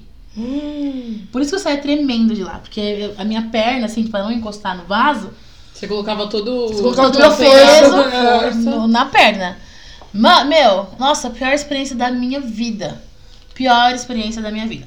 Então, assim, eu tava muito, assim, cagada. tava, assim, muito precisando, assim, me ver mulher, assim, É. sabe? Me ver, eu tava me sentindo uma doente. Precisava muito catar me maquiar. Eu lembro a primeira vez que eu me maquiei depois. Que eu catei, tirei uma foto, assim, e eu tava, e eu tava, né, 20 quilos mais enxuta. Aquela, tava me sentindo o quê, né? Maravilhosa. Não que agora, com 20 quilos a mais, eu já recuperei tudo. e continua ali. Eu não, Continuei eu não me maravilhosa. sinto maravilhosa, eu continuo me sentindo maravilhosa. Mas eu tava assim, falei, nossa, tu tem. Até tirei uma, tirei uma selfie assim, mandei pro meu. Dividi o cabelo no meio, fiz uma maquiagem. tirei até assim, sabe? A produção, A produção. pós- pós-gestação. Pós-gestação. É. E mandei, mandei pro meu, pro meu marido. Ele falou, nossa! Outra mulher. É, o que, que a gestação mudou na relação de vocês com a saúde de vocês? Depois que vocês tiveram um bebê, vocês passaram a cuidar mais, por exemplo, da alimentação, da. Porque isso é uma coisa que passa muito na minha Uhum. cabeça de mulher que não é mãe. Sim. de como que você começa a se relacionar com você mesma depois da criança. Porque às vezes eu tenho a sensação de que assim, ah, se eu sair, beber demais, dar alguma coisa ruim, eu não tenho filho. Tipo, minha mãe vai ficar muito triste se acontecer alguma coisa comigo. A mãe, foda-se, né? Mas assim, minha mãe e meu pai vão ficar tristes, minha Mas família tudo também. bem. Mas ela eu não tenho fazer isso, filho. sim. E é, pode parecer uma, uma pergunta muito idiota, mas é algo que passa muito pela minha cabeça. Gente, eu pensava muito assim. Pra você ter uma noção, às vezes eu, eu falava assim, eu vou, eu vou mentalizar, olha isso, pessoa, uma pessoa que quer muito emagrecer, que já tentou de tudo. Porque, né, quem, quem é gordo já passou por, por- pelo menos por umas três dietas já passou. Ah, três é pouco, né? né? Então, assim, olha o que eu pensava. Eu falei, eu já tentei de tudo. Mas eu nunca tentei pensar que eu tava grávida. Então, teve uma época que eu falei assim: eu vou fingir que eu tô grávida. Eu tô- vou me imaginar grávida. Eu vou me imaginar grávida porque aí eu vou querer cuidar do bebê. E aí eu não vou comer, vou comer bem, vou comer saudável. de- mais de mim. O quê? Na minha gestação. Na minha gestação imaginária, eu já não imagino. Na minha gestação real, eu já, eu já tomava Coca-Cola de manhã e de noite. Que dirá na minha gestação imaginária. Nunca deu certo, viu? Eu, ó, Mas mudou sua relação com o seu corpo, com a sua alimentação, com sedentarismo? Não. Você pensa nisso? Mudou alguma coisa? Então, mudou sim, mudou algumas coisas. Por exemplo, é, não vou tomar um porre, entendeu? Sabendo que eu tenho criança em casa, né? Não faço nenhum, não, não faço uso de drogas, nenhum, nenhum, nenhum drogas ilícitas, nem ilícitas. Sem listas, nem listas, parei de fumar, não fumo mais. Agora, agora a minha Coca-Cola eu tomo todo dia e é isso, assim. Em relação à comida, a minha alimentação não mudou. Assim, é, por conta de preocupação com a minha filha e tal. O que eu acho que eu preciso mudar, e isso eu, inclusive já falei em vídeo, é, eu preciso sair do sedentarismo. Porque, cara, você tem um bebezinho de um ano e meio em casa. Amiga, dá um cansaço, né? Nossa, o que, que é isso? Não posso nem imaginar, já tô cansada sem ter um bebezinho, imagina. Não, Meu, é- e assim, quando, quando eu era, eu era solteira, morando com a minha mãe, né? Minha mãe tem uma ajudante em casa que vai de três vezes por semana. Eu tinha que dar conta do meu quarto, entendeu?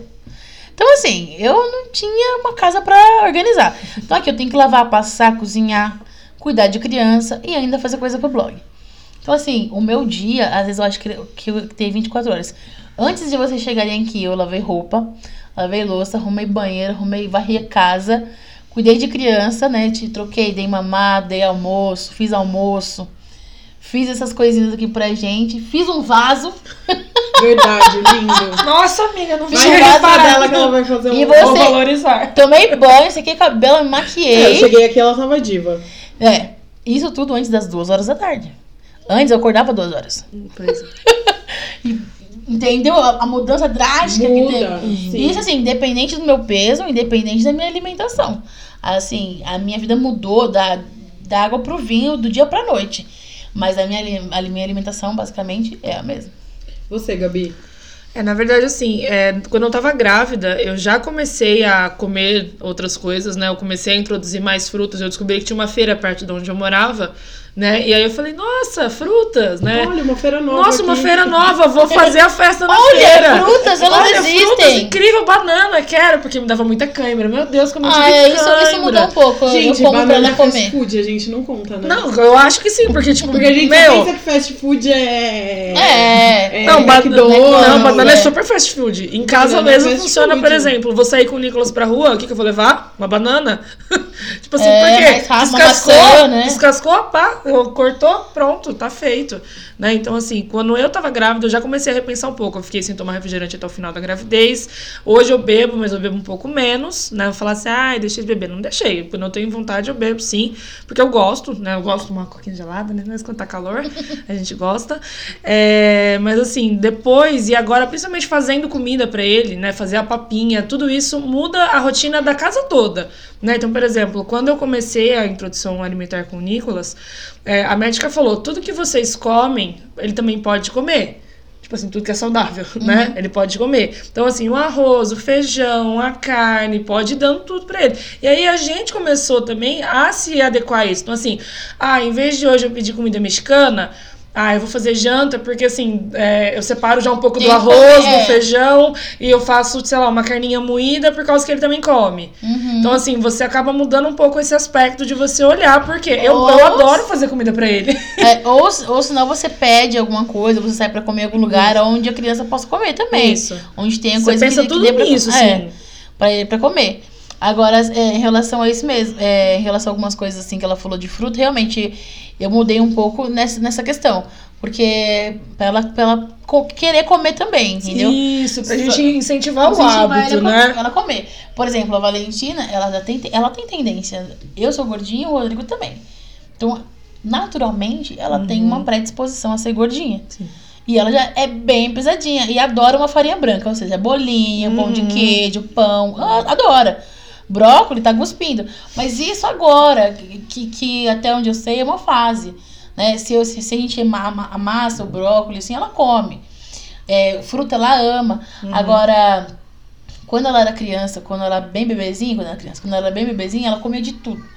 Tudo que você, assim, ba- ba- batido, né, na papinha, tudo, se é, é, giló, ela comia. Então, assim, esse negócio de que, ai, se a mãe se alimentar mal, Uhum. A criança vai gostar daquilo que a mãe tá comendo. Tem uma, tem uma lenda que fala sobre eu não sei isso. se você pensa assim, Mário, mas assim, eu quero que o Nicolas coma muito bem, entendeu? Assim, eu Sim, não quero. eu também. Eu, eu, quero o máximo que ele evite açúcar, até o tempo que der. Eu quero o máximo que ele evite refrigerante, até o tempo que eu conseguir. Tipo, você não precisa disso ainda. Você é Aham. muito novo pra você conhecer o que é o açúcar. Eu também, penso assim. Sabe? Porque assim, porque depois a gente, né, a gente quer tentar fazer diferente, pelo menos um pouco, a gente quer dar um pouco de vida, né, tranquila Sim. eles, pra eles conhecerem as coisas mais naturais, né? E outra, né? Eles estão eles estão em fase de crescimento. Sim. Então a gente tem que pensar o quê? Nos nutrientes que eles Que são precisam pra eles, eles, é. eles crescerem bem, saudáveis. A Valentina, graças a Deus, hoje ela- até hoje ela não teve uma gripe.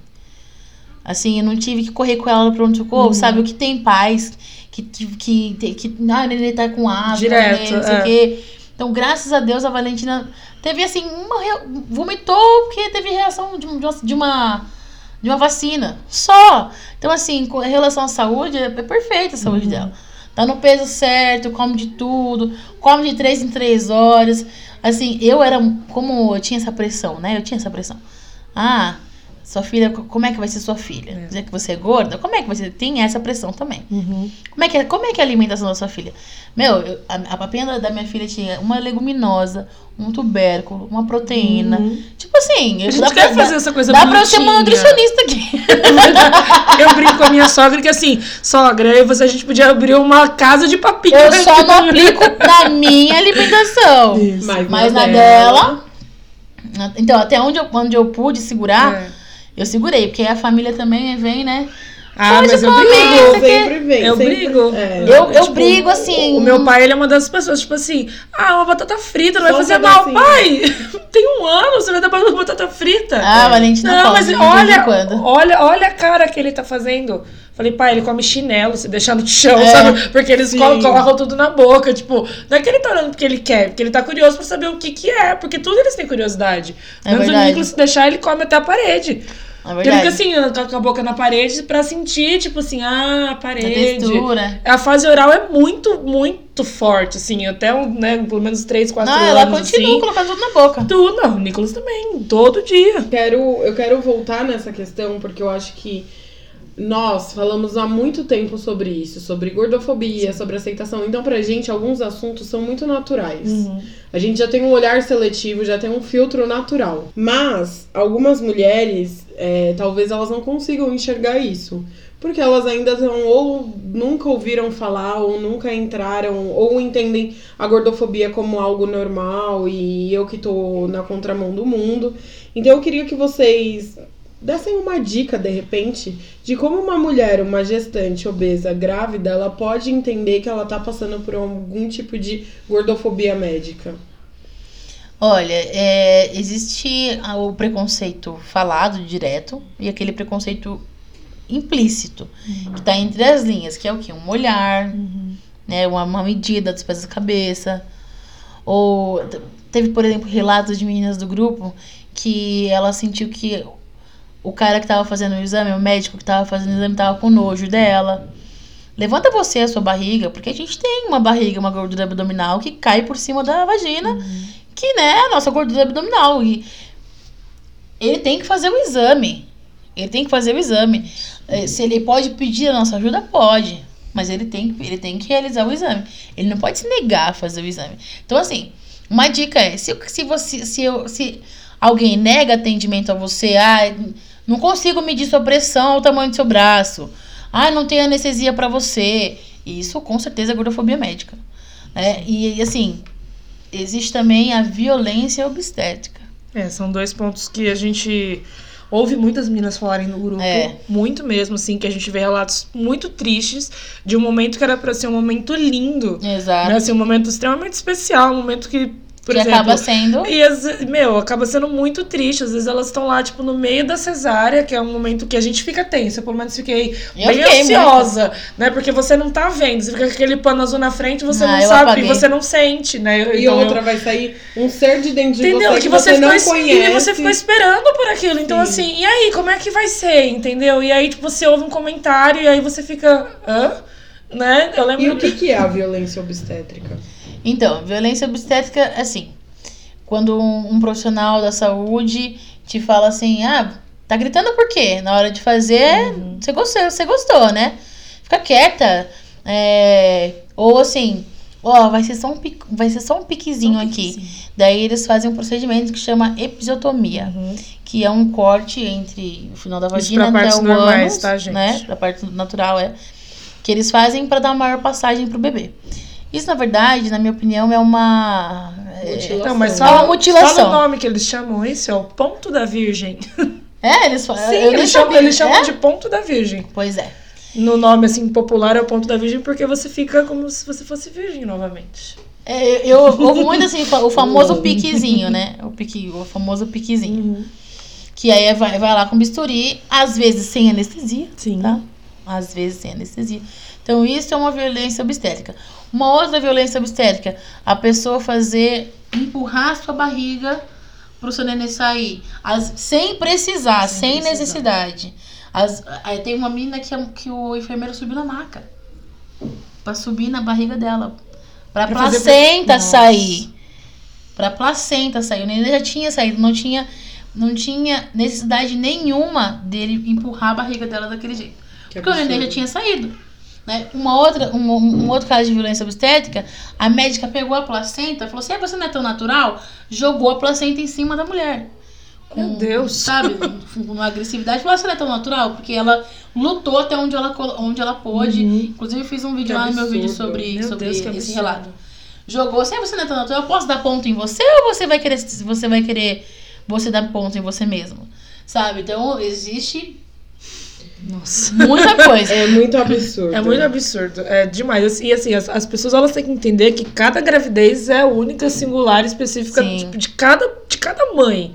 Sabe, assim, a minha gravidez foi 0% parecida com a da Mari, que é 0% parecida com a de outra pessoa. Sim. A gente tem casos e coisas que acontecem que são, aí sim, né? Coisas que se parecem no meio da gravidez, mas é, no particular de cada um é muito diferente. Cada um vai ter um parto e um relato, assim, muito diferente um do outro.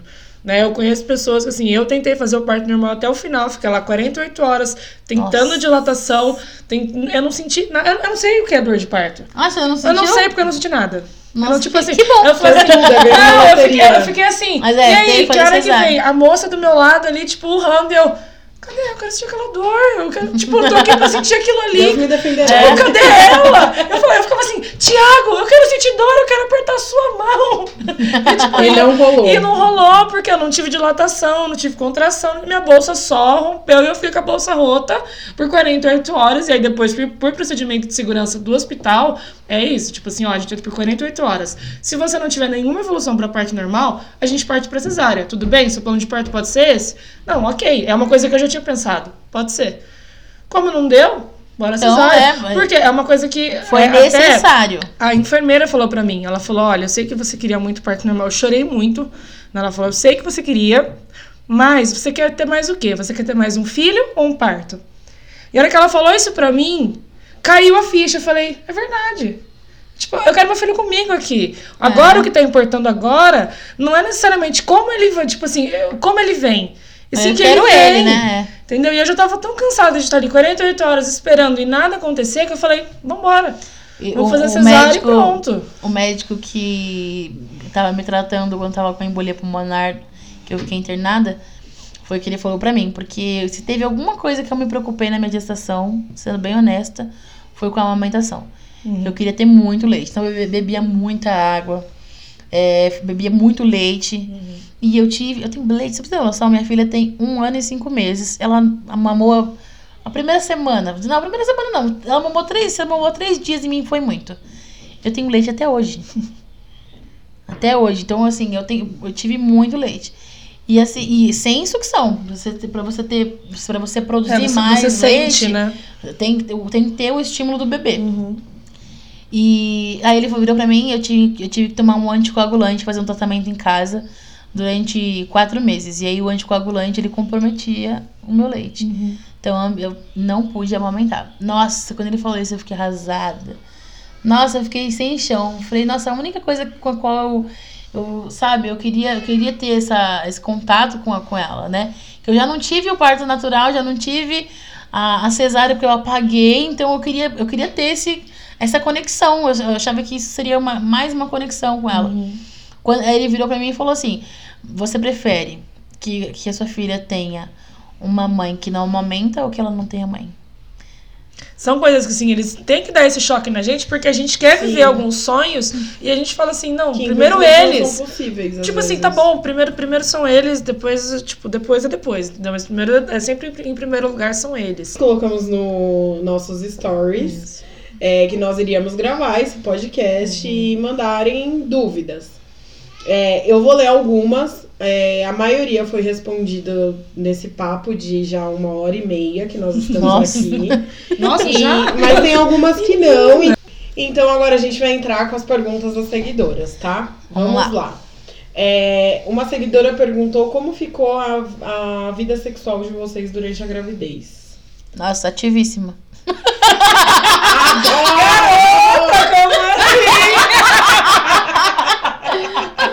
Deixa meu marido ver, ouvir isso. Não, ativíssima. A gente até Normal, perguntou. gente. A gente até perguntou, assim, num- numa consulta, assim, só por desencargo de consciência, porque eu sabia que não tinha nada a ver. E meu marido também. Eu sabia que não tinha nada a ver. E aí a gente até perguntou, mas assim, mas, mas pode ser normal, normal? Ah, ele pode. Aí mais pro final da gestação a gente. Mas pode ser assim, normal, tipo, meio hard. Mal! Também você Ai, queria uma barriga, né? Mas eu vou falar pra você, filha. Foi Normal. hard até, o- até o nono mês. E, e- e nem, e, nem, É disso que o Brasil gosta. e nem respeitamos a quarentena, você quer saber. Gente, não sigam esse conselho. Gente, sigam a quarentena. Nossa, Mariana agora. Você, Gabi, Olha. depois dessa você quer Não, comentar? não, aquela assim, eu acho que a gente pode fazer uma pergunta. Não, brincadeira. É. Eu também, tipo, mantive ativamente, normalmente. Tanto que, assim, a minha bolsa estourou com 37 semanas. E a última vez que a gente teve relação, tipo, foi, sei lá, quatro dias antes da bolsa estourar. E aí até o Thiago falou assim: Nossa, será que foi hoje? Meu amor, pelo amor de Deus. Que não. Para de ser Homem, doido. homem, às vezes tem um Homens, né? Homens, né? A Eu falei, foi quatro antes, dias Um dia, pra- de- um dia- um um dia antes, eu acho, de ter É, né, tipo, foi, cesárea. foi tipo assim, foi bem dias antes, próximo, alguma sabe? Tipo, dois dias antes, assim, tipo, É. a minha bolsa estourou na segunda-feira e na sexta-feira e no sábado a gente fez, tipo, hard, sair hard, né? Maravilhosamente. Curtindo a vida, porque a gente não sabe quando a gente vai fazer de Mas- novo. E outra, Né? né? Mas, mas eu respeitei a quarentena porque eu sou uma menina de família, que eu brincadeira. Tradicional família brasileira. Tradicional família Eu brasileira. já, eu já tava. um, é, a gente não Mas aí depois, mas aí depois, depois, Mas é, a gente fez, Mas eu- foi cuidadoso. Eu não sei, eu não sei pra você, Mari, mas depois que, que nasceu, aí me, me bateu um cansaço muito grande. E tem dia que, tipo, olho pra cara dele e eu falo. Tchau. quero muito, mas quero dormir. Vou dormir. Olha, meu sonho, meu sonho é estar aqui com você, mas eu também tô precisando dormir muito. Não, mas porque... é que a gente, quando a gente. é, Ó, a gente, por ser gordinha, a gente produz mais hormônios. Né? Então a gente já tem um apetite diferente, né? E aí, quando a gente tá grávida, inclusive, algumas mulheres, tem estudos que, que, que, que dizem que algumas mulheres atingem o primeiro orgasmo na gestação. Então a gente desenvolve mais um montão de hormônio É. na gestação. E a gente fica, né? Subindo Vamos pra lá! A gente fica querendo marido. né? A gente fica assim, oi, tudo bem? Chegou em casa, né? Foi lindo. Vamos aproveitar. Tudo aqui. bem? Olha! Mas aí tem aquela. Mas, ah, eu não, mas, mas, mas assim, tem aquela também. Ai, mas eu tô, tô com aquela barriga, né? Ai, eu não, nem, nem, nem eu não pensava eu, nisso. eu também não pensava, não, mas gente, Menina, você vi- pensa que com três meses eu nem sabia que eu tinha barriga de grávida. tipo, olhava pra mim e falava assim, a barriga tá igual. É, minha Ah, barriga. entendeu? Era que com oito, oito meses, você tá com. Ah, não, oito meses Uma tava mais grande, mas ainda assim dava. Dá, Aí né, a, a gente tem que ser o quê? Criativo na posição. É.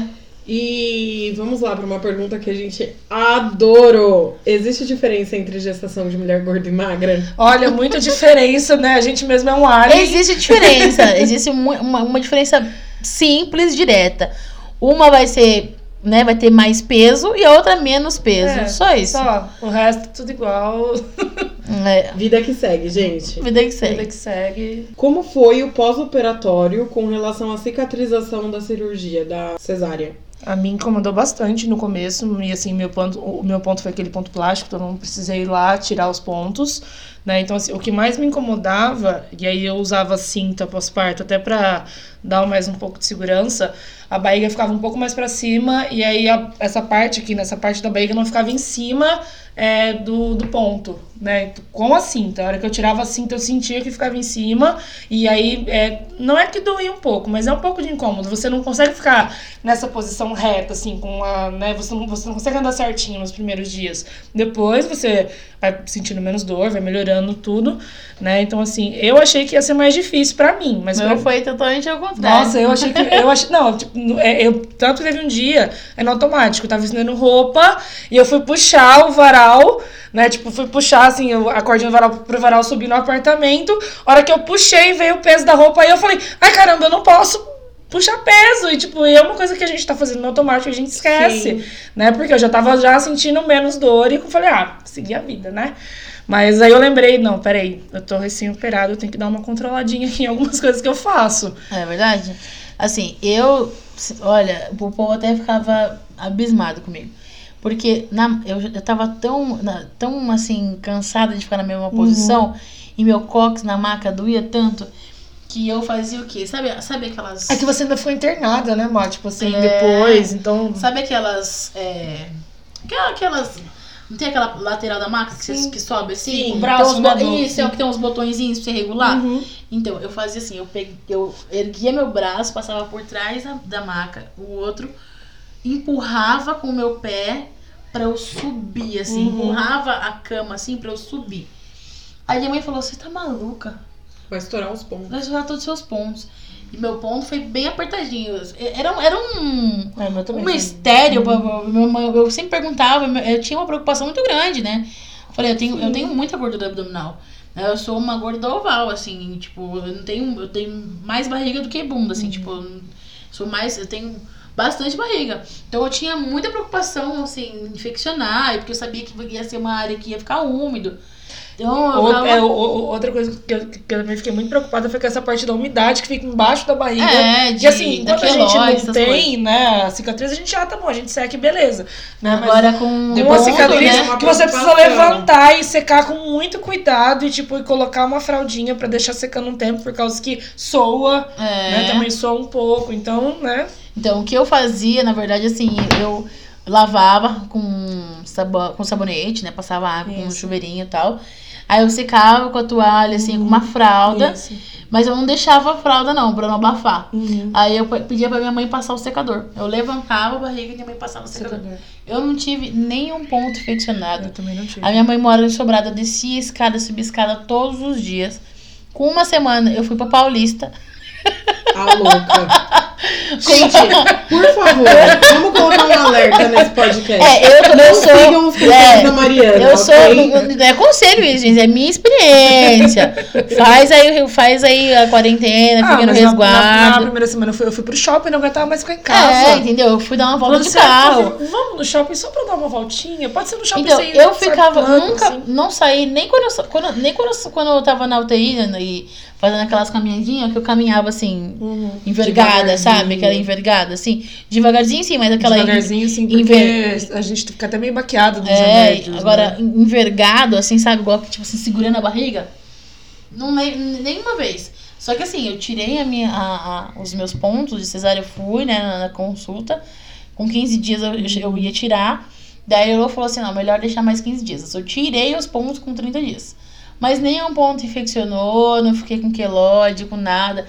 A cicatriz que eu achei que ia ficar desse tamanho, ficou desse É, ela tamanho. fica pequena. Uhum. Então, assim, graças a Deus, foi tudo tranquilo. É que, é que como a gente não vê, né, direito, porque a gente fica embaixo da barriga, a gente não vê direito, é, a gente acha que tá muito grande. É. né? A gente, porque a gente sente assim com a mão, a gente fala, nossa, tá enorme isso aqui. Tipo, pegou do, do meu quadril ao outro. A gente acha que tá muito grande, mas na hora que você vê depois, você fala assim, ah, não. É, não. De- é, de- é, fica pequenininha. Mas, assim, é, vamos falar de estatística, né? Na pesquisa, a maioria das, das meninas também tiveram uma- um pós-parto tranquilo. Acho que 70%, se não me engano, 72%, alguma coisa assim. Ótimo. Vamos para a última pergunta de uma das seguidoras. Algumas de vocês têm ovários, ovário policístico? Foi Não. difícil para engravidar? Não tenho, não. Olha, eu também não tenho, mas eu conheço amigas que, que têm e elas engravidaram. Foi um pouco mais difícil, mas assim, é, ela- até uma, uma hoje é a minha, minha supervisora lá do trabalho, ela tá grávida, né? Ela também, ela é, ela é gorda, né? E assim, tem aquele cuidado maior por causa do ovário policístico, né? Porque assim, ela não, ela não tratou né, o ovário policístico. Ela tem um ovário policístico e ela está grávida, então assim, às vezes tem um sangramentozinho, mas ela tem que ficar de repouso, mas aí passou isso, ela tá bem, né? Então assim, é uma coisa que teve um pouco mais de cuidado. Mas assim, perfeitamente dentro do esperado por, né, por ser uma pessoa É que... que- já tem um ovário policístico e a gente sabe que é um é pouco mais complicado mesmo. Sim. Né? Eu quero aproveitar para compartilhar uma a minha Eu, experiência. eu achei que você estava grávida. Não. Gente, eu quero aproveitar Bomba! Bomba! Amor, eu tô grávida. Mentira! Assim, ó, gente, eu vou contar primeiro agora pra gente que ela está grávida.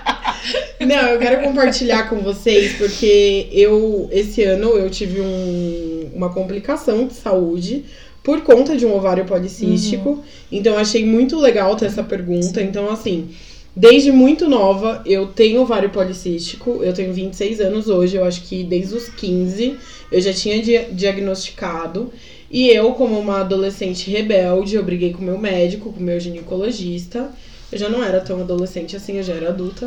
E- porque Era ele queria, jovem, né? ele queria me obrigar a tomar anticoncepcional e eu sempre passei muito mal com anticoncepcional. E o meu ginecologista, ele era ginecologista da minha mãe há 30 anos. Ou seja, ele me arrancou lá de dentro da barriga da minha mãe, então ele achava que ele mandava em mim. Eu, bem revoltada que sou, saí, parei de me consultar com ele e fui me consultar com um cara que eu nunca tive referências. Eu fiz os exames anuais, que é muito importante toda mulher Sim. fazer, seja gorda, seja magra, alta, baixa. Sim. Fazer todos. Tem que fazer todos os exames. E eu fazia os exames e o médico falava que não dava nada, porque eu sou aquela, eu sou aquela paciente que não abre exame. Eu não abro, eu não fiz medicina, então eu não abro exame. Ah, eu abro. E aí eu tinha uma dor do lado esquerdo e eu achava que era quadril. Minha família tem um histórico de desgaste de quadril. Na hora que começou a dor, eu falei, hum, mais uma pra família. E aí eu fui num, fui num ortopedista, dei a péssima sorte de encontrar um cara que falou, sim, você tem problema de quadril. Nisso eu passei mais seis meses, não fui mais no, No ortopedista, Ah, tá. fazia exercício, sentia muita dor, só pra fazer exercício. E aí um dia eu fui um outro ortopedista e ele falou assim pra mim: "Não, você não tem problema de quadril". Ele me revirou e isso não é brincadeira, ele me revirou de cabeça pra baixo pra me provar que meu quadril era 100% normal. Eis que um dia eu voltei pra minha pros meus exames de rotina no ginecologista maluco. E aí ele falou assim, no, no exame, no transvaginal, a médica que fez meu exame falou assim: você tá com uma alteração enorme nos seus exames. Vai pro médico. Eu, eu estava fazendo acompanhamento com endócrino e levei meus exames pro endócrino, que ele tinha pedido uma bateria de exames. E eu levei o exame pro endócrino, ele falou: olha, seu exame tá bem grave, você leva pro seu ginecologista, porque vai ter que fazer alguma coisa. Quando eu cheguei no ginecologista, ele falou assim: seu ovário tá do tamanho de uma laranja. E, gente, nosso ovário, ele é muito pequenininho. O meu ovário, ele tava mais de 50 vezes maior do que o normal. Nossa. E aí ele falou, não pode mais subir escada, não pode mais pegar peso, não pode mais nada. Ele me botou um maior desespero. Eu fiquei desesperada. Eu falei, meu Deus, por quê? O meu ovário, a qualquer momento, o cisto podia romper e eu podia ter uma hemorragia interna e morrer. Nossa. Exato. E aí, entre idas e vindas, meu, minha família me convenceu a voltar no meu antigo ginecologista, que é um cara muito bom. Uhum. E na época que eu briguei com ele, ele tava passando por problemas pessoais. Gente, médico também tem problemas Sim. pessoais, né? Ele tava passando por problemas pessoais e ele tava um pouco intolerante, mas ele sempre foi um bom médico. E eu voltei e eu tive que fazer uma cirurgia. Eu, eu achei que eu ia ter que tirar meus dois ovários. E eu saí de dentro da sala do médico sabendo que eu nunca mais ia poder ser mãe. Se eu quisesse ser mãe, eu ia ter que adotar. Aquilo não me deu um baque tão grande porque eu tava preocupada com agora. Eu não penso em ser Sim. mãe agora. E eu tava preocupada em me livrar daquilo Sim. pra poder tocar minha vida. Uhum. Graças a Deus eu peguei um médico muito bom. Eu fiz a cirurgia. Foi uma cirurgia muito pouco invasiva. Eu fiz três furos na, na região do. Fiz três furos e aí o médico conseguiu é, preservar meus ovários. Então Ai, bom, hoje que bom. eu tenho o DIU. O DIU ele faz Uhum. parte do tratamento. Porque eu tive que colocar o DIU porque eu não posso menstruar nunca mais na minha vida. Então eu tô com Ah, é o DIU porque eu não posso menstruar, porque senão eu posso, eu corro o risco de perder meus ovários. Então, assim, tudo isso, toda essa saga pra contar pra vocês e pra quem perguntou, de que às vezes a gente não dá importância pra um cisto. Ai, tem uma estatística muito grande de mulheres que têm ovário policístico. É. E aí a gente ignora. No alto da nossa juventude, ai, meu, nem quero engravidar, mas a questão não é essa. A questão é que não afeta só você, a sua fertilidade, afeta a sua saúde. Eu cheguei num ponto que o meu ovário podia romper, eu ter uma hemorragia interna que- e eu morrer. Vamos, agora, assim, vou, vou focar, voltando pro tema aqui. É, olha como é que é. Você, você, você pesa menos do que eu, você é mais jovem do que eu e você teve ovário policístico. Eu não tenho ovário policístico. E isso não significa que você, por ter, não vai conseguir engravidar. Significa que você vai ter, sim, uma dificuldade maior do que uma pessoa que tem o aparelho reprodutor tranquilo. Sim. Entendeu? Porque você já passou por uma cirurgia, você já teve cisto. E, é- entendeu? E isso independente do peso. Se é uma, mulher magra também pode ter ovário policístico, gente. Entendeu? Exatamente. Então, assim, é, E, que a menina e a gente não pode ignorar, tipo, ai, é normal. Todo mundo fala que mulher ter ovário policístico E é essa, e normal. essa dor que você Tem estava sentindo no quadril A era por causa do ovário. Era por causa tipo, do meu ovário que tava enorme. O médico, o dia que eu, o cirurgião, quando eu cheguei, que ele olhou meu exame, ele desacreditou.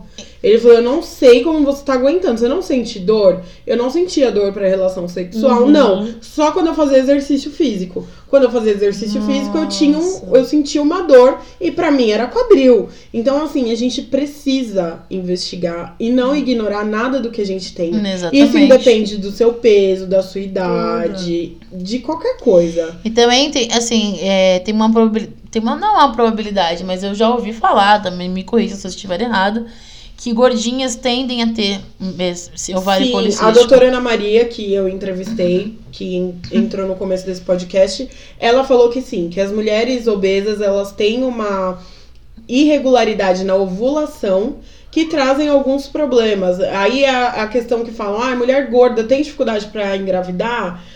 Às vezes sim. por causa dessa irregularidade outra- da ovulação dela. É, e eu li também uma matéria, não vou, não vou lembrar agora, provavelmente está no meu e-book, é, que também é, compromete a qualidade dos óvulos. Por isso também tem a, a, a, a como fala, dificuldade maior também para engravidar.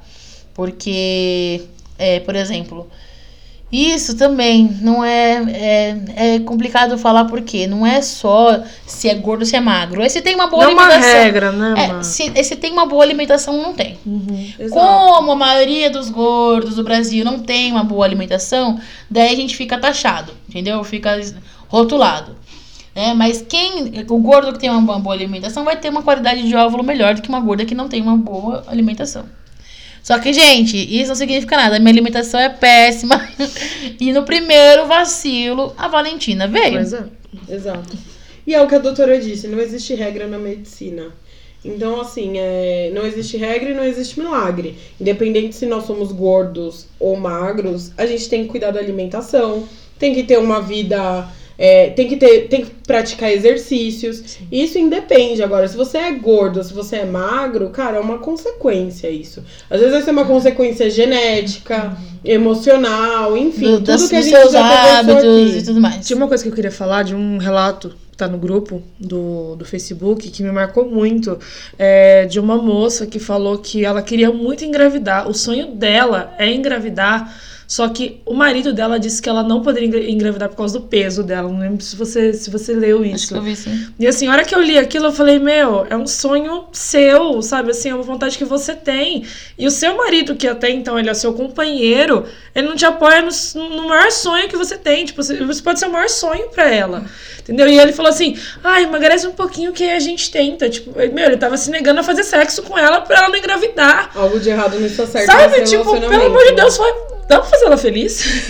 Entendeu? Tipo, ou, ela mesmo, tipo, faça você feliz e saia disso. Saia desse Sabe? Porque assim, é, é, é muito triste você ver que as pessoas, tipo assim, ah, olha, minha mulher você não engravida não porque você tá gorda, e aí, tipo, ah, é perigoso, né? Então vamos evitar. Assim, gente, é um sonho dela. Se ela quer engravidar agora, se ela quer ter um filho agora com o peso que ela tem, e ela tá se planejando pra isso, nossa, por que não? Entendeu? É, Tem gente que acaba ouvindo muito comentário dos outros e acaba não fazendo coisas que são sonhos por causa que, ai, mas eu vou engravidar e aí todo mundo vai ficar falando que eu vou morrer na mesa do parto. É, o vizinho do primo do meu amigo falou que- Isso, que eu vou, nossa, porque tá gordo desse jeito, né, vai, vai ter a cesárea e vai morrer. É, por isso que eu fiz questão de, de levantar pesquisa, né? Sim. De, falei, não, vamos fazer uma pesquisa pra gente, pra gente colocar, é, levantar dados, né?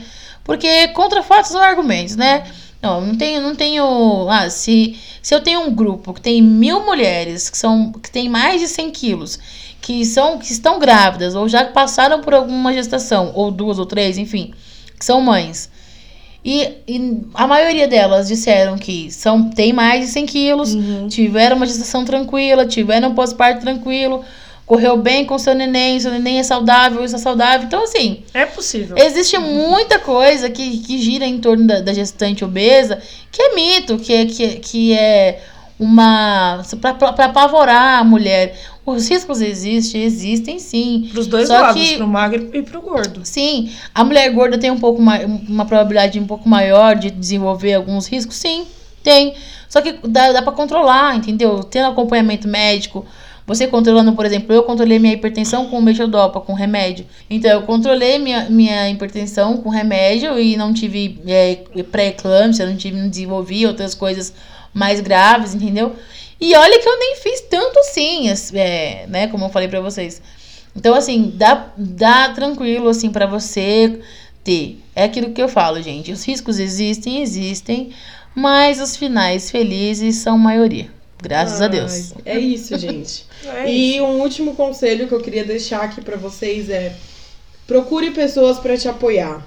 A Mari tem um grupo no Facebook, que a Gabi também faz parte. Sim, fazer Elas têm as redes sociais delas, que eu tenho certeza que elas jamais se negarão a, a trocar informação com vocês. Troquem informações. Informação é ouro. Gente, é todo ouro. mundo que me pede ajuda, que me chama no inbox pra falar sobre qualquer coisa relacionada à maternidade ou não, à amamentação, é, eu respondo com o maior prazer, porque eu tenho é, o prazer de ajudar o outro. Eu falo isso pra todas as pessoas hoje, que se eu não estiver na Terra hoje existindo pra ajudar outras pessoas, eu não faz sentido eu estar aqui.